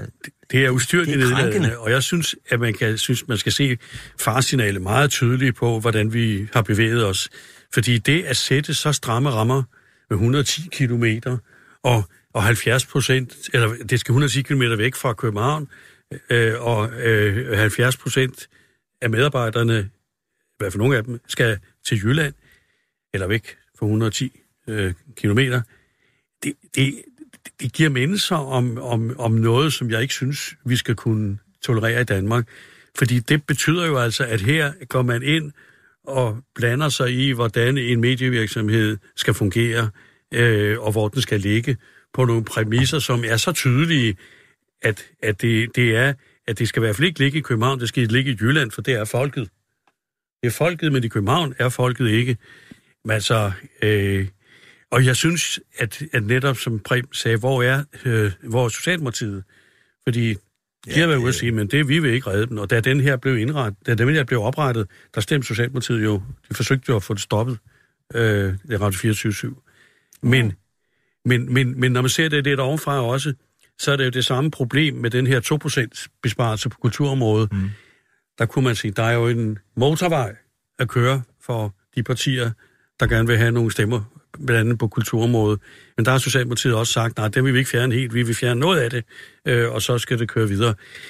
Jeg synes, det er et kæmpe problem, at man ligesom, man ligesom bruger øh, kulturen til at, øh, at markere øh, nogle af de her meget, meget øh, hårde linjer i, i dansk politik, og i øvrigt bruger kulturen til at cementere og dokum, øh, dokumentere sin, sin magt, øh, som Dansk Folkeparti gør. Det er også, øh, men det er meget interessant, det der med folket øh, mod eliten. Den har vi, altså vi er alle sammen sådan blevet bange for at virke ufolkelige. Og det er jo fuldstændig, det er jo virkelig en, øh, en illusion og en, øh, en fortegning af, hvordan virkeligheden er. Altså, det er jo helt øh, crazy. Godt. Du er meget Ja, stille. Ja, ja. formanden tilbage? Ja, formanden har, har været her hele tiden og, og, og lyttet, men, men har, lidt, har jo af gode, gode grunde, grunde. lidt svært ved at blande sig i den her debat. Ja. Vi har oplevet før, at formanden sad og sov, når vi talte. Ja, Arne det- Melchior det er i sket sin før. Det er- Men han virker da ret interesseret i det her. Ja, jo, jo, men jeg, jeg lytter med stor interesse. Ja. Og så, kan jeg, så vil jeg bare sige til lytterne, at øh, det er rigtigt, som, som Eivind sagde, det ser, det ser sort ud, men man skal huske, at vi om ikke andet sender for fuld damp til og med 31. oktober. Også hen over valget, og, og hvis Holger K., øh, som vi talte om i, i, i første time, har lyst til lige at nå at være med ganske kort, så er invitationen stadig åben. Det gælder i øvrigt også, håber jeg jo, altså hvis der, øh, hvis der skulle være enkelte DF'er, som forlader Folketinget, så er man altså meget velkommen her. Vi har talt meget om jer, vi vil også gerne tale med jer. Så er den min invitation. Ja, der kan jo være, der bliver nogle ret øh, rigelige muligheder. det, jamen, Som, som meningsmålingen er nu, at der må være mange, som... som vi får se. Du behøver ikke andre resten af året, sikkert. Vi får se. Vi får se. Det her, det er i hvert fald det gode gamle Folketing på Radio 24 og øh, jeg har besøg af Pernille Viksø Bakke, Eivind Vesterbo og Preben William, og øh, formand har, har et par andre sådan egne emner, emner med på banen, og dem, øh, dem går vi til nu, for jeg synes set, sådan set også, det er ret interessant, det vi skal til nu, nemlig øh, Syriens krigere. Ja. Et, et besværligt folkefærd, var jeg lige ved at sige. Øh, det handler om danske statsborgere, som beslutter sig for, af årsager, vi ikke skal gå ind i, det er svært at blive klog på, men simpelthen beslutter sig for, at IS er en fremragende idé, og man rejser ned for at deltage i kampen for et kalifat i Syrien og omegn. Forstå det, hvem der kan. Men det rejser en diskussion om, altså, hvordan gebærder man sig i en retsstat? Fordi det er danske statsborgere, som rejser derned, og som udgangspunkt har de så de samme rettigheder som alle andre danske statsborgere. Og det er selvfølgelig besværligt, fordi det er nogle drønner der, i mangler bedre udtryk. Og Søren Pape er jo øh, lidt presset på det, fordi altså, det ser bare skidt ud, når der kommer nogen hjem, som har været med til forfærdelige ting, og man så skal øh, give dem en retssag. Og tænk, hvis man ikke kan bevise noget, og man er nødt til at lade dem gå, og så videre.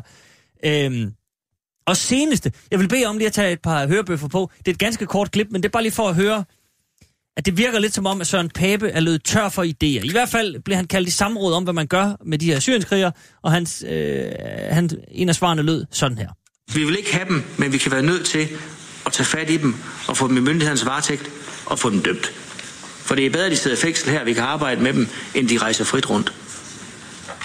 Og det er jo, det er jo, det er jo af to under af det her er jo så det bedste. Det allerbedste var, at de jo faldet i kamp dernede, ikke? Men det er de jo så desværre ikke alle sammen. Ja, altså det er jo, det er jo sådan ret voldsomt sagt af en justitsminister, må man bare sige. Man, man kan sidde og, og, og klukke lidt af det, og det gør jeg da også, da jeg hørte det her første gang. Men, men det er en justitsminister, som ligesom er øh, retssikkerhedens forkæmper nummer et, der oh. siger... Ja, okay, på papiret, Preben. Som ligesom siger, det ville have været nemmere, hvis de var døde.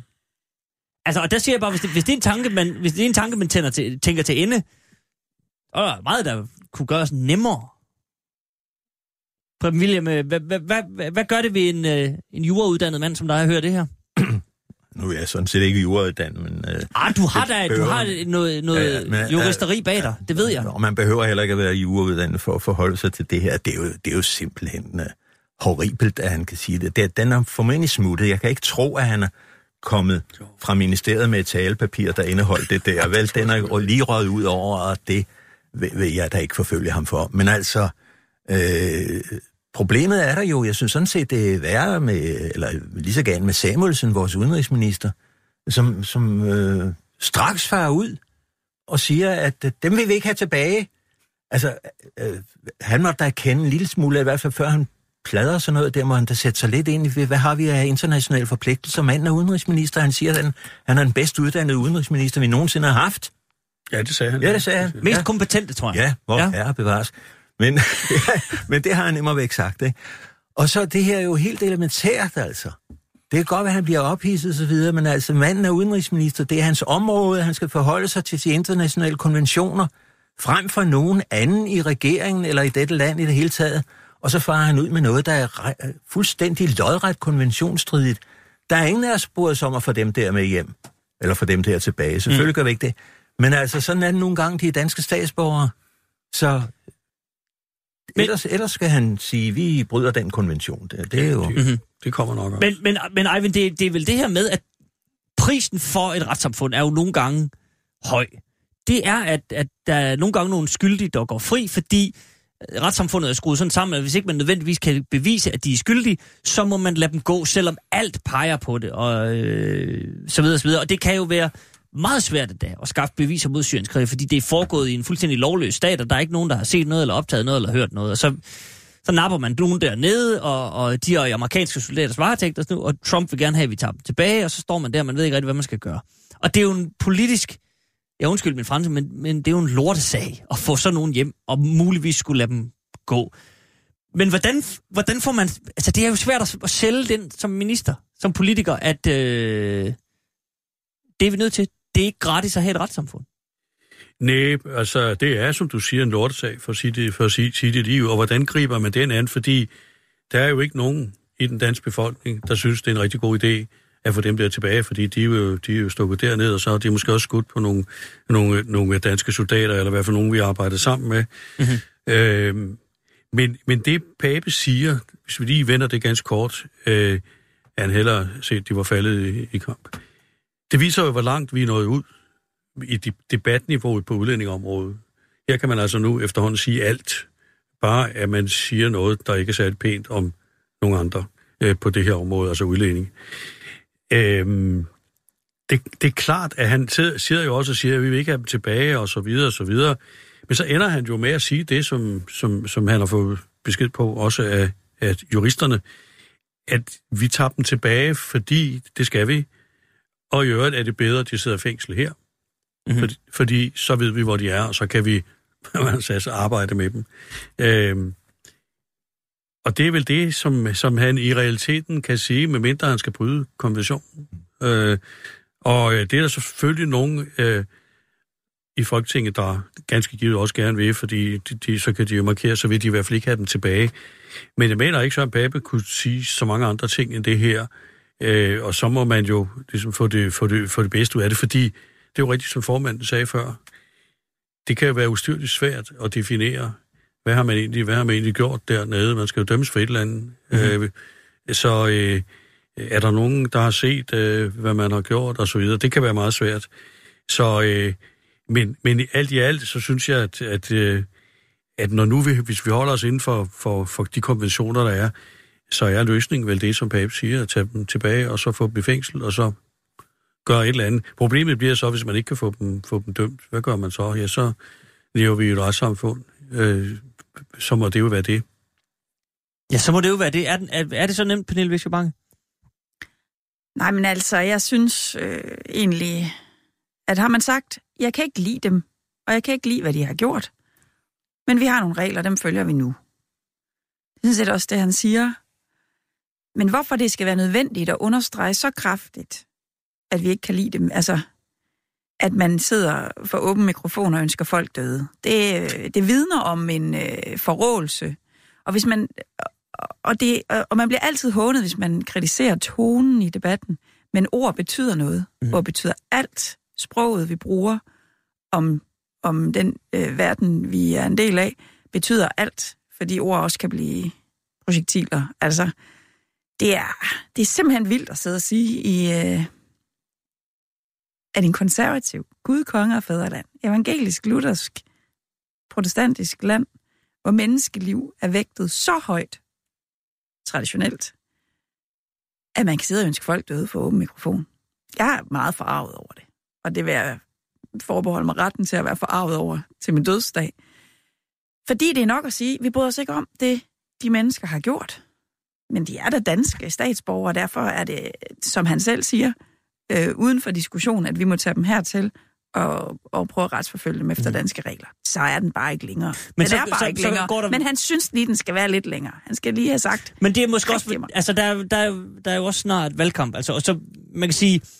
Jeg tror måske, som, som Preben var inde på, at der måske ryger en, en, en, en finke af panden der. Han får jo sagt, hvad skal man sige, i gåsøjne det rigtige. At det, det er danske statsborger, vi tager dem tilbage, sådan er reglerne, så gør vi det, og så er vi styr på dem, hvis de er fængslet hjemme. Men det nemmeste havde selvfølgelig, det bedste havde været, hvis de var faldet i kamp, så, så var vi sluppet for hele det der. Men statsministeren var jo ude bagefter, han blev øh, forholdt denne udtalelse, som faldt i et samråd, så siger statsministeren, men det, man skal ikke ønske nogen døde, men...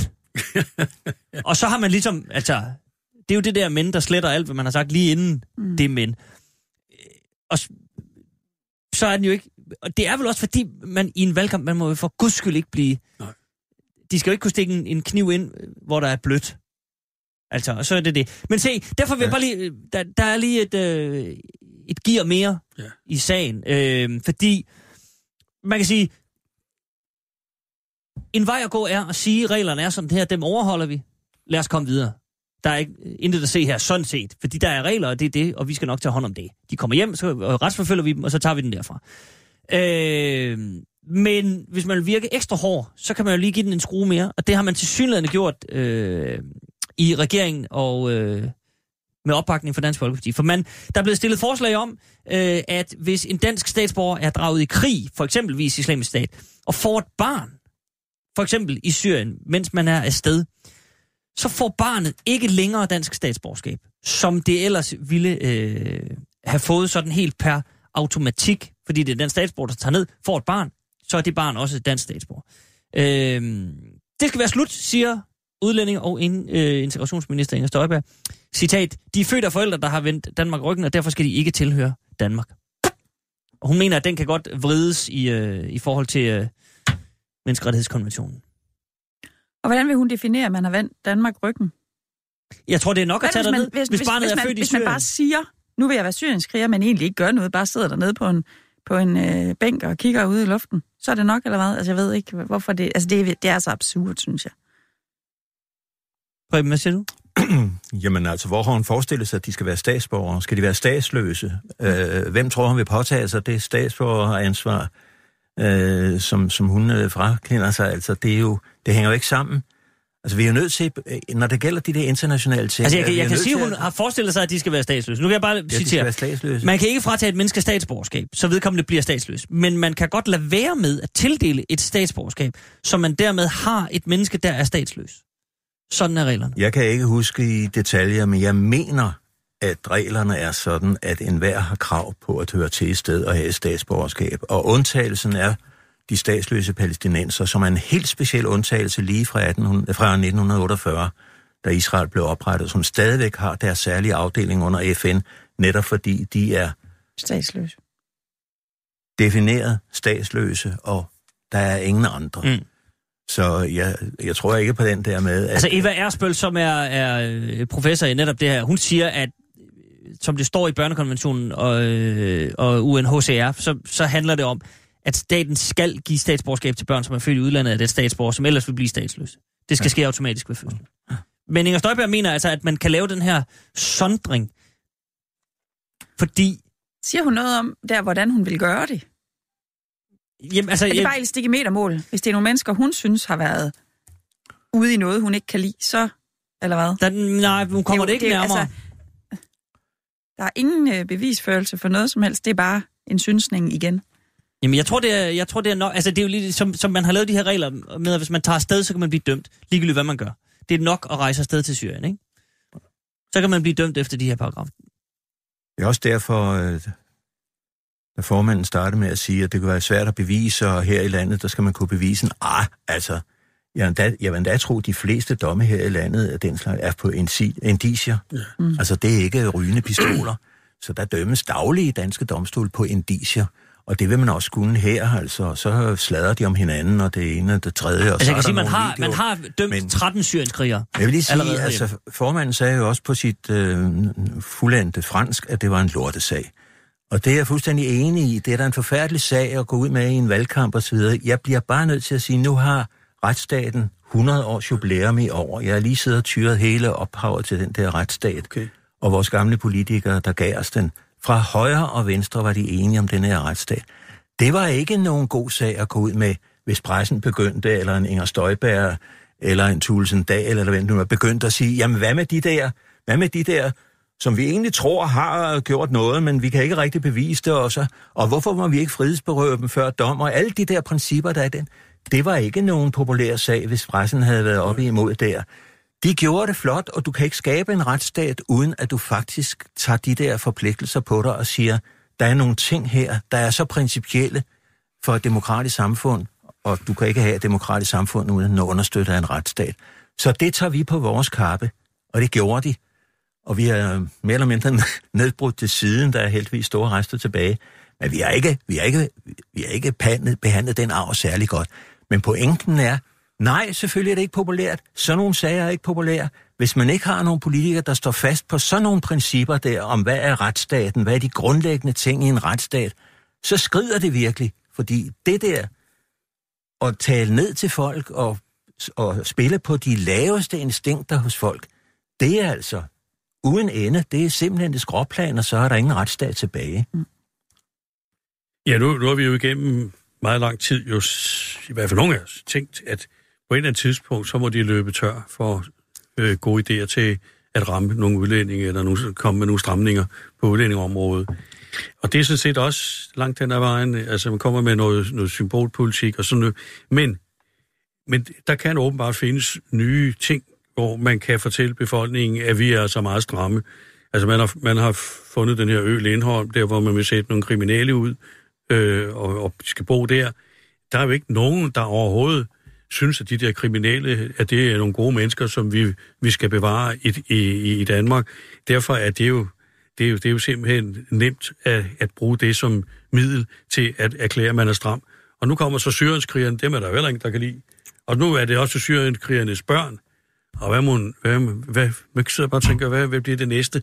For på et eller andet tidspunkt, så, så må befolkningen også opf- finde ud af, ja, det kan godt være, at de kommer med, med alle de der ting, men hvilken betydning har alt det her i den store sammenhæng? Øh, er det ikke bare en masse ting, de kommer med, fordi de skal prøve at, øh, at, at give, give udtryk for, at øh, vi skal ikke have så mange asylansøgere, og vi skal sende alle de kriminelle hjem, og så videre, og så videre. På et eller andet tidspunkt, så rammer de muren, og det mener jeg, at de har gjort øh, delvis. Mm-hmm. Øh, se, Pernille Vixius, så vil jeg lige løbe en ting forbi dig. Fordi Øh, som sagen står nu, så er der stillet forslag om det her med, at man vil fratage, at man vil simpelthen gøre de her børn mm. statsløse. Mm. Øh, men man kan ikke nå at vedtage aftalen inden valget, ligegyldigt hvornår det kommer. Øh, selvom det øh, løber lige nu 17. juni, så er der stadigvæk ikke tid nok. Øh, og derfor afhænger det af, at der er et flertal for den her aftale på den anden side. Og det øh, har man øh, prøvet at, at, øh, at undersøge en lille smule fra Danmarks Radio side og har spurgt Socialdemokratiets ind, ind, øh, indfødsretsordfører, som er Astrid Krav, din gamle kollega i SF. Og hun mener, øh, jeg må lige sige, kan du gætte, hvad hun mener? Men det behøver du ikke, for nu siger jeg det. Øh, hun mener, at de har gjort sig de rigtige overvejelser i forhold til at øh, til det her med, øh, med fremmedkrigers øh, statsborgerskab. Altså, hvis der taler om en kvinde, hvor vi ville have frakendt hendes statsborgerskabet, hvis vi kunne, så havde det også været den naturlige konsekvens, at hendes børn ikke kunne være blevet statsborgere. Derfor kan jeg godt se, at det er den vej, man har kigget. Hun har glemt, at hendes øh, statsministerkandidat har kaldt sig børnenes statsminister. Men det er vel at mærke... Vel ikke statsløse ikke. børn? Nej, men det, det er jo ikke statsløse børn. Det er jo fuldstændig, som Preben gør red for, danske børn, der er tale om, fordi deres forældre ikke er blevet frataget noget statsborgerskab endnu, nødvendigvis. Øhm, jamen, jeg synes bare...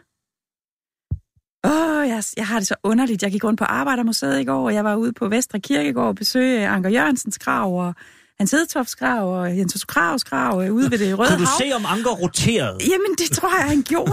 Han var statsminister, da jeg var lille. Han var vores statsminister, og han var... Uha, Altså, jeg, jeg, øh, jeg kan ikke forstå, hvor Socialdemokratiet er på vej hen, og jeg kan slet ikke forstå, at man kan have øh, den der vi har altid troet på rehabilitering. Vi har altid troet på, at folk kunne udstå deres straf, og så komme tilbage og skulle være en del af samfundet igen. At man kunne gøre rigtig dumme og grimme og ubehagelige ting, men at der altid var et håb om, at man skulle være en del af fællesskabet igen. Det har vi altid troet på, på den politiske fløj, som jeg har tilhørt altid. Så er det så mærkeligt at skulle høre på, at selv ufødte børn er dømt øh, ude, før de overhovedet er kommet til verden. Altså, jeg kan slet ikke have det. Og jeg tror heller ikke Anker Gum. Nu skal vi ikke blande ham ind i debatten. Nu var det bare tilfældigvis det, jeg gjorde i går. Jeg, øh, jeg synes simpelthen, det er forfærdeligt. Mm-hmm. Ikke at tro på rehabilitering. Ikke at tro på, at folk kan rette sig og komme tilbage i fællesskabet. For det er det, også den, det er faktisk de tanker, retsstaten er også bygget på, at, at man udstår sin straf, og så er man tilbage. Okay. Så altså, jeg, jeg tog også det her med, for jeg synes, altså, jeg synes, det lyder ret vildt, at man aktivt vil gøre børn statsløse. Men, øh, og det fornemmer jeg, at der er en vis enighed om her. Jeg, Jo, jeg vil bare sige, at, det, at ligesom, ligesom på andre sager, så er det jo ikke... Det, altså, børnene, børnene er ikke skyldige i, at deres forældre måske er taget derned. Så hvorfor skal børnene undgælde for, at deres forældre måske har gjort noget, som vi ikke synes er særlig smart her i Danmark?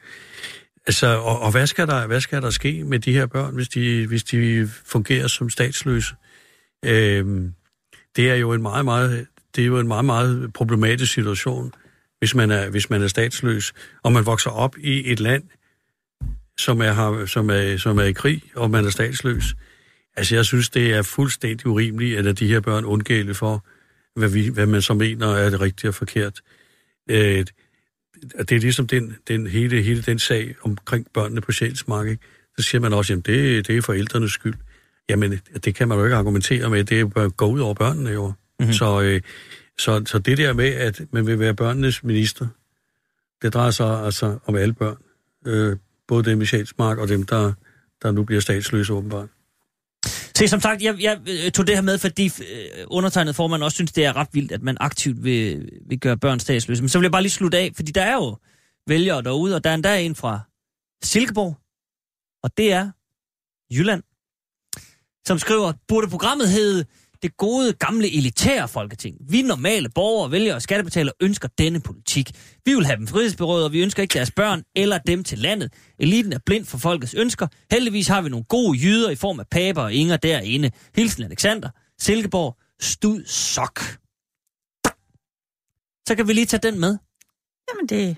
Ja, ja, han, jamen- må, han, må, han har ret til at mene lige præcis, hvad han vil. For det er Alexander nemlig en retsstat, så han Fordi må det- vælge lige, hvad han vil. Ja. Godt, så sætter vi punktum på det, fordi så skal vi bruge de, øh, de sidste 20 minutter på noget ganske andet. Vi skal lige nå at snakke lidt penge. Og nu siger jeg noget helt farvet, men jeg er faktisk fra Jylland. Og der kan vi også godt snakke mere om den slags. Se, øh, der er de seneste, den seneste måneds tid dukket nogle sager op om, øh, om øh, kampagnedonationer. Øh, det startede med øh, gruppeformand i Venstre, Britt Bager. Ja, det startede det ikke helt, men det startede faktisk lidt længere tilbage med Christian Pil Lorentzen osv. osv. Der har været en del af de sager her. Britt Bager modtager 100.000 kroner i kampagnebidrag. De er så fordelt på 5 gange 20.000 kroner, fordi så øh, behøver vedkommende, der det er så bevist nu, det er den samme mand, der har givet via fem virksomheder, fordi så behøver man ikke at oplyse, hvem denne mand er. Og det er lovligt. Men de fleste, som ved noget om, om, om øh, øh juren bag det her, siger, jamen det er lovligt, men, men det er ikke lovens ånd. Altså loven er lavet for, at man ikke skal kunne dække sig ind på den her måde, og så er, det, så er det ikke i lovens ånd, at man konstruerer sig ud af det. Så har Britt Bager udtalt, jeg kender ikke lovens ånd, jeg kender lovens bogstav. Og så har vi en juridisk diskussion der. Så dukker der flere diskussioner op om øh, flere øh, øh venstrefolk, og der er, er jeg sikker på, hvis man går til de andre partier, også noget geduld der. Den seneste sag er, øh, handler om øh, Markus Knudt, som har fået øh, 40.000 kroner fra øh, Fritz Schur, øh, bestyrelsesmedlem i alverdens øh, ting, og øh, øh kammer her blandt andet, og øh, ved Muffen, tror jeg godt, man kan sige. De er igen fordelt på to af Fritz Schurs øh, selskaber, fordi så behøver man ikke øh, at, og, øh, at fortælle, hvem det er, der har givet de her penge. Det er, så, det er der så nogle øh, journalister, der har gravet frem, at det viser sig, at det er Fritz Schur, der har givet pengene. Og i lovens ånd burde det have været oplyst, at det var Fritz Schur. Øh, men se, det er virkelig ikke Fritz Schur eller Markus Knudt eller nogen af de der, jeg vil tale med jer om. Det, det er mere, at jeg har siddet her de sidste to øh, foregående uger med andre gode gamle, end jer, der er til stede nu. Fordi jeg ikke kan forstå, at der ikke bare er åbenhed om, hvem der giver de her penge. Øh, og Niels Alman Olsen sad i den stol, du sad i øh, i sidste uge, øh, Preben Wilhelm, og, og Henning Dyrmose sad i den for øh, 14 dage siden. Og andre har altså ligesom argumenteret for, at Helle Dein sad der, hvor du sad, Pernille, og sagde, jamen, det er jo dyrt at føre valgkamp. Man skal jo øh, bruge nogle penge, og, og, og, og altså, så er der en bagatellgrænse, og sådan er det, og, og ja, altså, der er ingen grund til at lave de regler om. Jeg kan stadigvæk ikke forstå, at der ikke bare er komplet åbenhed om, hvem der giver de der penge, fordi i et demokratisk samfund tænker jeg, jamen der må der være åbenhed om, at hvis bageren vil give 10.000 kroner til Markus Knudt, eller en eller anden, så altså, hvis han vil deltage på den, hvis han vil aktivt deltage med penge i demokratiet, så må han sgu da også, undskyld igen, stå ved det. Pernille, hvad siger du? Jeg, For, forstår du Helle jeg, er, jeg er så øh, enig med dig, men det er også øh, fordi, øh, man får jo netop, når det er så geduldt, indtrykket af, at man rent faktisk kan købe sig til politiske holdninger og købe sig til, øh, til øh, en lovgivning, der øh, er gunstig for en mm-hmm. selv. Øh, interessen i ikke at få ens øh, navn frem kan handle om mange ting, men jeg får jo den tanke, det er fordi, at du med dit bidrag køber dig øh, indflydelse på, hvad politikeren skal mene, og det, øh, det skal befolkningen vide. Så jeg kan kun sige, øh, jo mere åbenhed, jo bedre, og det er og, og jeg tror egentlig, de her politikere, de skyder sig selv godt og grundigt i fødderne. Øh, og, og det er sandsynligvis også derfor, øh, fru Bager fra Venstre ikke har haft så travlt med at udtale sig om det her i lang tid. Mm-hmm. Øh, hun ved godt, hvordan det ser ud, at man kan købe sig til polit- politiske holdninger, ikke? Altså, her, og jeg skal man retfærdigvis sige... Det, har du det, penge, så kan du få. Det er jo ikke bevist, ingen, at, der, at, der, at man har købt sig til indflydelse. Nej, nej. Men, men øh, man, man kan jo netop men man få får tanken. Jo, man får jo tanken. Det er jo det, man tænker. Mm-hmm. Hvis man er... Eivind, det er dine gamle venner. Ja, det er det. Ja, Altså, ja, jeg, Eller i hvert fald nogen, du kender, så, så siger jeg ikke Ja, jeg men kender altså, jo alle dem. Du kender jo Det alle er dem jo der. rigtigt nok. Og øh, derfor kender jeg jo også godt systemet. Ja, Øh, på, Men er det- er både det- på er den det- ene og den anden måde. ja, ja. godt. Øhm, og jeg mener jo helt klart, at nu har vi, nu har vi den der lovgivning med 20.000. Og for at starte et sted, så sige, alt over 20.000 skal selvfølgelig, der skal man oplyse. Ja. Det står også i loven. Det står det, nemlig i loven. Det skal ja. man selvfølgelig, det skal man selvfølgelig følge. Så har man jo lavet de der med de 20.000, for at der er nogen, der skal kunne give noget, som ikke vil oplyse, hvem de er. Og der kan altså være mange grunde til, at man ikke vil oplyse, øh, hvorfor man giver måske 5.000, 7.000, 10.000. Eller 19.999. Ja, ja, jamen, det, altså, det, er jo, så- ja, ja, men det er jo det, der er men sket det er her, under i- de der, under de der, ikke? Ja, ja. Lad os nu tage det i den rækkefølge. Ja. Fordi det, det kan være, at det er noget på ens arbejde. Det kan være, at det er, man underviser et, et, et sted, hvor man hvor det måske ikke er alle, der er enige i, at man åbenlyst siger, at nu støtter jeg dem der med de 5.000 kroner, eller 19.999. Øh, og det, er det er jo derfor, man har lavet øh, den her regel. Og der må jeg sige, at, øh, at meget af det, det gør jo, og som nogen siger, det er, jo, det er jo enormt dyrt at føre valgkamp. Ja, det er dyrt at føre valgkamp. Og så kan man også godt sige, jamen, hvorfor vil alle ikke være bare åbne om, at øh, nu du støtter dit parti? Det er fordi, det kan jo have nogle, den omvendte funktion, at, at det kan have nogle konsekvenser for en, hvis man, hvis man siger, at man støtter et bestemt parti. Øh, men jeg vil da også medgive, at når man støtter et, når man får støtte for et, nogen, så kan de jo også føle, at øh, næste gang vi snakker sammen, så er du meget mere velvillig over for øh, vores øh, virksomhed, eller hvor det er vores politiske synspunkter. Men, øh, og så er der så det, det tredje element i det, det er, at når man nu har de der regler med de 20.000, så er det selvfølgelig øh, rimelig smart at sige, at øh, den samme person deler sig op i, for, i forskellige øh, øh, grupper. Så skal man lave loven om, hvis man ikke synes, at øh, det skal kunne foregå, fordi øh, at der kan være loven, der kan der være lovens ånd, og der siger Britt Bager, jeg øh, det følger ikke nødvendigvis lovens ånd, det interesserer mig ikke. Øh, og hvis, hvis, hvis der er flertal i, i, i Folketinget, ja, så må man jo finde ud af, hvordan man så kan dæmme op for, hvis man vil det, at øh, man kan dele det op, den samme person kan dele det op. Nu nævnte formanden, at det kunne være, det kunne være ham, en mand, det kan også være en kvinde, som har givet... Øh, Det, det er korrekt. Det kan det sagtens Ja, være. det synes jeg, det, det kunne være, det var sådan. Øh, så, øh, så øh, alt i alt, så synes jeg, man skal, man, man skal følge den der, den der øh, øh, øh, lovgivning, der er.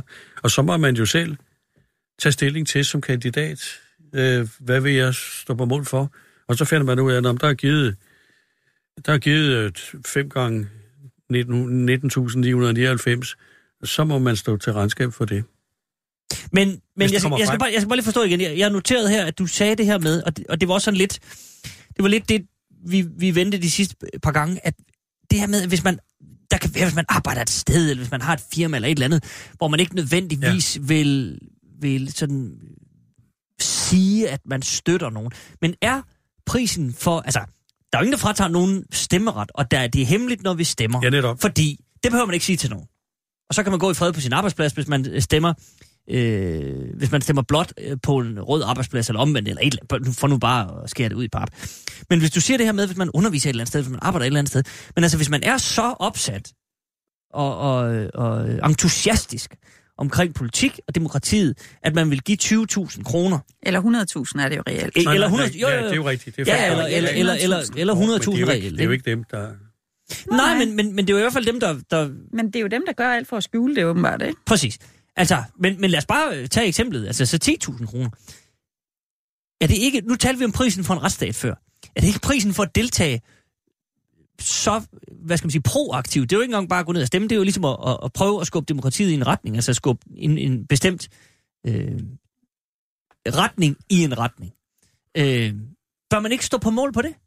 Ellers så, så må man sige, hvis ikke du står på mål på det på din arbejdsplads eller et eller andet sted, over for din kone, jeg ved ikke, hvad man skjuler det for, øh, eller mand, så, øh, altså, så det er bare ærgerligt.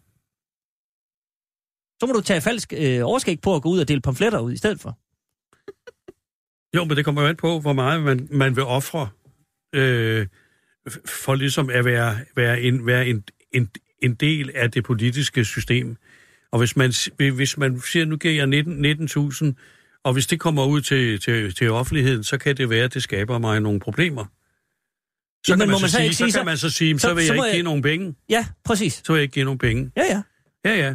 Men det er så... Men er der, er der noget galt i det? Det er simpelthen det, jeg ikke forstår. Altså, det er altså, vi andre får jo ikke en masse penge. Altså, vi andre, så taler jeg om SF, for eksempel, får jo ikke en masse penge. Vi har et, et, et princip om partiskat, og det har også den fordel, at, øh, at det ikke er kandidaternes egen økonomiske formåen, der afgør, hvilken valgkamp de får, fordi det er en, øh, en partiforeningsopgave at løfte en kandidat i en valgkamp.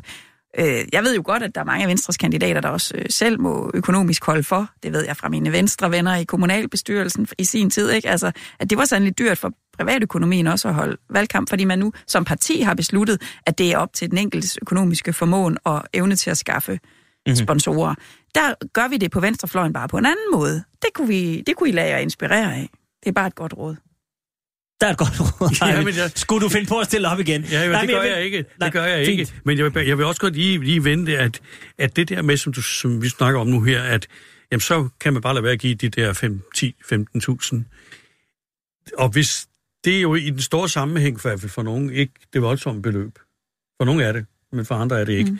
Det betyder, at alle dem, som poster store, store millioner af kroner ind i de politiske partier, og som får det af de politiske partier, at de kandidater, som ledelserne gerne vil have, skal have pengene, så har de en kæmpe fordel frem for alle dem, der ikke kan skrave nogle små midler sammen øh, under de her 20.000. Jeg ved godt, at det er så bare en forklaring på noget af det, fordi at det, det ideelle ville jo være, hvis der var fuld åbenhed om det hele. Men det kan jo være, at det har nogle konsekvenser for nogen. Mm-hmm. Jeg vil bare lige høre Preben William om, om konsekvenserne for nogen, som det bliver sagt Jamen, her. altså, jeg synes, vi er helt ude i hampen. Øh, at det er dyrt at føre valgkamp. Ja, ja, ja. Altså, det behøver jo ikke være så helvedes dyrt, hvis man har en god sag, men det har man åbenbart ikke. Ja, de fire gange, jeg blev valgt, der var partiets samlede budget mindre end Britt Bagers 100.000 kroner. Godt nok nogle år siden, når de var lidt mere værd, men sgu ikke så meget. Altså, øh, de der penge og hende og Markus Knudt, hvad er det, det går til? Det går til at prøve at tæve modkandidaterne fra deres eget parti, ikke? Knut skulle have en folder ud til alle husstande, så han stod bedre end sine partifælder i den samme storkreds. Altså, hvad, hvad har det med sagen? Og det der med at sige, vi skal tage udgangspunkt i, hvad giveren har af fine fornemmelser, ved de har navne frem. Eller? Nej, vi skal skulle tage udgangspunkt i, hvad befolkningen har af krav på at vide. Hvad er det for kræfter, der står bag det her? Jeg kan ikke se, at jeg har nogen som helst rimelighed, at man skal overhovedet kunne holde det fordækt. Det må godt være langt, for det er min mening under 20. Jeg mener også, at vi burde have en grænse for, hvor meget man overhovedet må give. Det har de dog selv i USA, selvom det er svært at overholde, ikke? Men altså, når det kommer til stykket, Lars Seier, det var så åbent, ikke? Jo. Det var jo millioner. Mm. Altså, da, da Alternativet og Samuelsen, nyt parti, står til 0,0 procent i Gallup, så kommer der en annoncekampagne, vi aldrig har set tilsvarende dyr, betalt af Saxo Bank.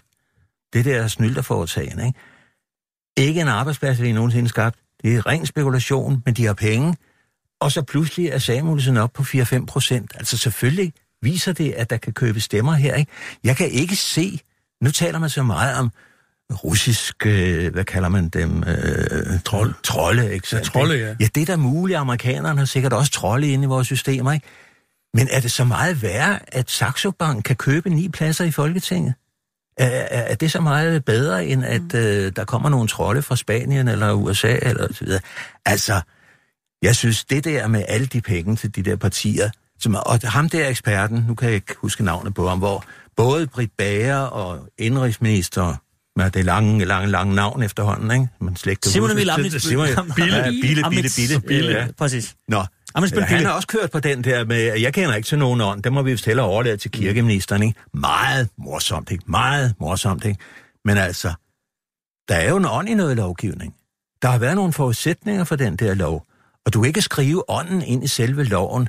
Vi har da set af eksperten der, som der altid henvises til i denne her sag, og har talt om, at det er ganske vist ikke ulovligt efter bogstaven, men det er i strid med lovens ånd. Han sagde selv med, da de lavede den lov, og han udtaler jo, det var fuldstændig en klar forudsætning, at denne lov skulle gå i retning af større åbenhed. Ja. Det var det, der var hensigten. Og derfor er det en omgåelse af ånden i loven at lave de der numre med at lægge 5 gange 20.000 sammen og holde det anonymt. Så det mindste, man kan forlange, det er, da, at giverne træder Det er jo frem. en røden sag, og det kan alle jo se, også Britt Bager, så derfor er det jo en tabersag, altså. Men, men, men Eivind, hvad er det for noget? Fordi du sidder lidt som, som, øh, som den eneste med det her, at det kan kun få konsekvenser for nogen. Hvad er det for nogle konsekvenser, som, er, som skulle retfærdiggøre, at man ikke siger, at man giver nogle penge? Nå, men uh, grunden til, at man giver nogle penge, som man ikke vil, vil, vil være ved, han har sagt, eller skal Mhm. offentliggøres, ja, det kan jo være netop fordi, man ikke vil øh, have det ud, at man støtter det bestemte parti. Og det kan jo så betyde, at der, hvor man øh, fungerer, enten med sit erhverv eller på andre måder, øh, kommer, kommer, får nogle problemer, øh, som, som man ikke nødvendigvis havde fået, hvis man ikke havde givet det her penge. Ikke? Jo, men bør man så, og, bør øh, man så men ikke... det er jo så bare en af, det er jo bare en, en, af, af et elementerne i hele det her spekter, at man, fordi det er jo under 20.000, som jeg sagde, jeg synes, man skal selvfølgelig offentliggøre det, der er over øh, 20.000. Øh, og jeg mener sådan set i princippet også, at, øh, at det burde man jo gøre, hvis, hvis det var øh, nogen, der, der lagde tingene sammen. Mhm. Men nu er lovgivningen sådan jo, så, øh, så øh, og, at den er, at man kan gøre de her ting. Og så må man jo drøfte i Folketinget, hvordan øh, det her... Det, og nu sidder jeg med, med, en, med, med, med, med, med, med to... Du sidder med øh, venstre på både venstre og højre side, Af, ja. af, mine, af mine sidemænd her, som jo, som jo ikke... Øh, hvor, deres, hvor jeres partier ikke har været en del af, af de her pengestrømme. Øh, strømme.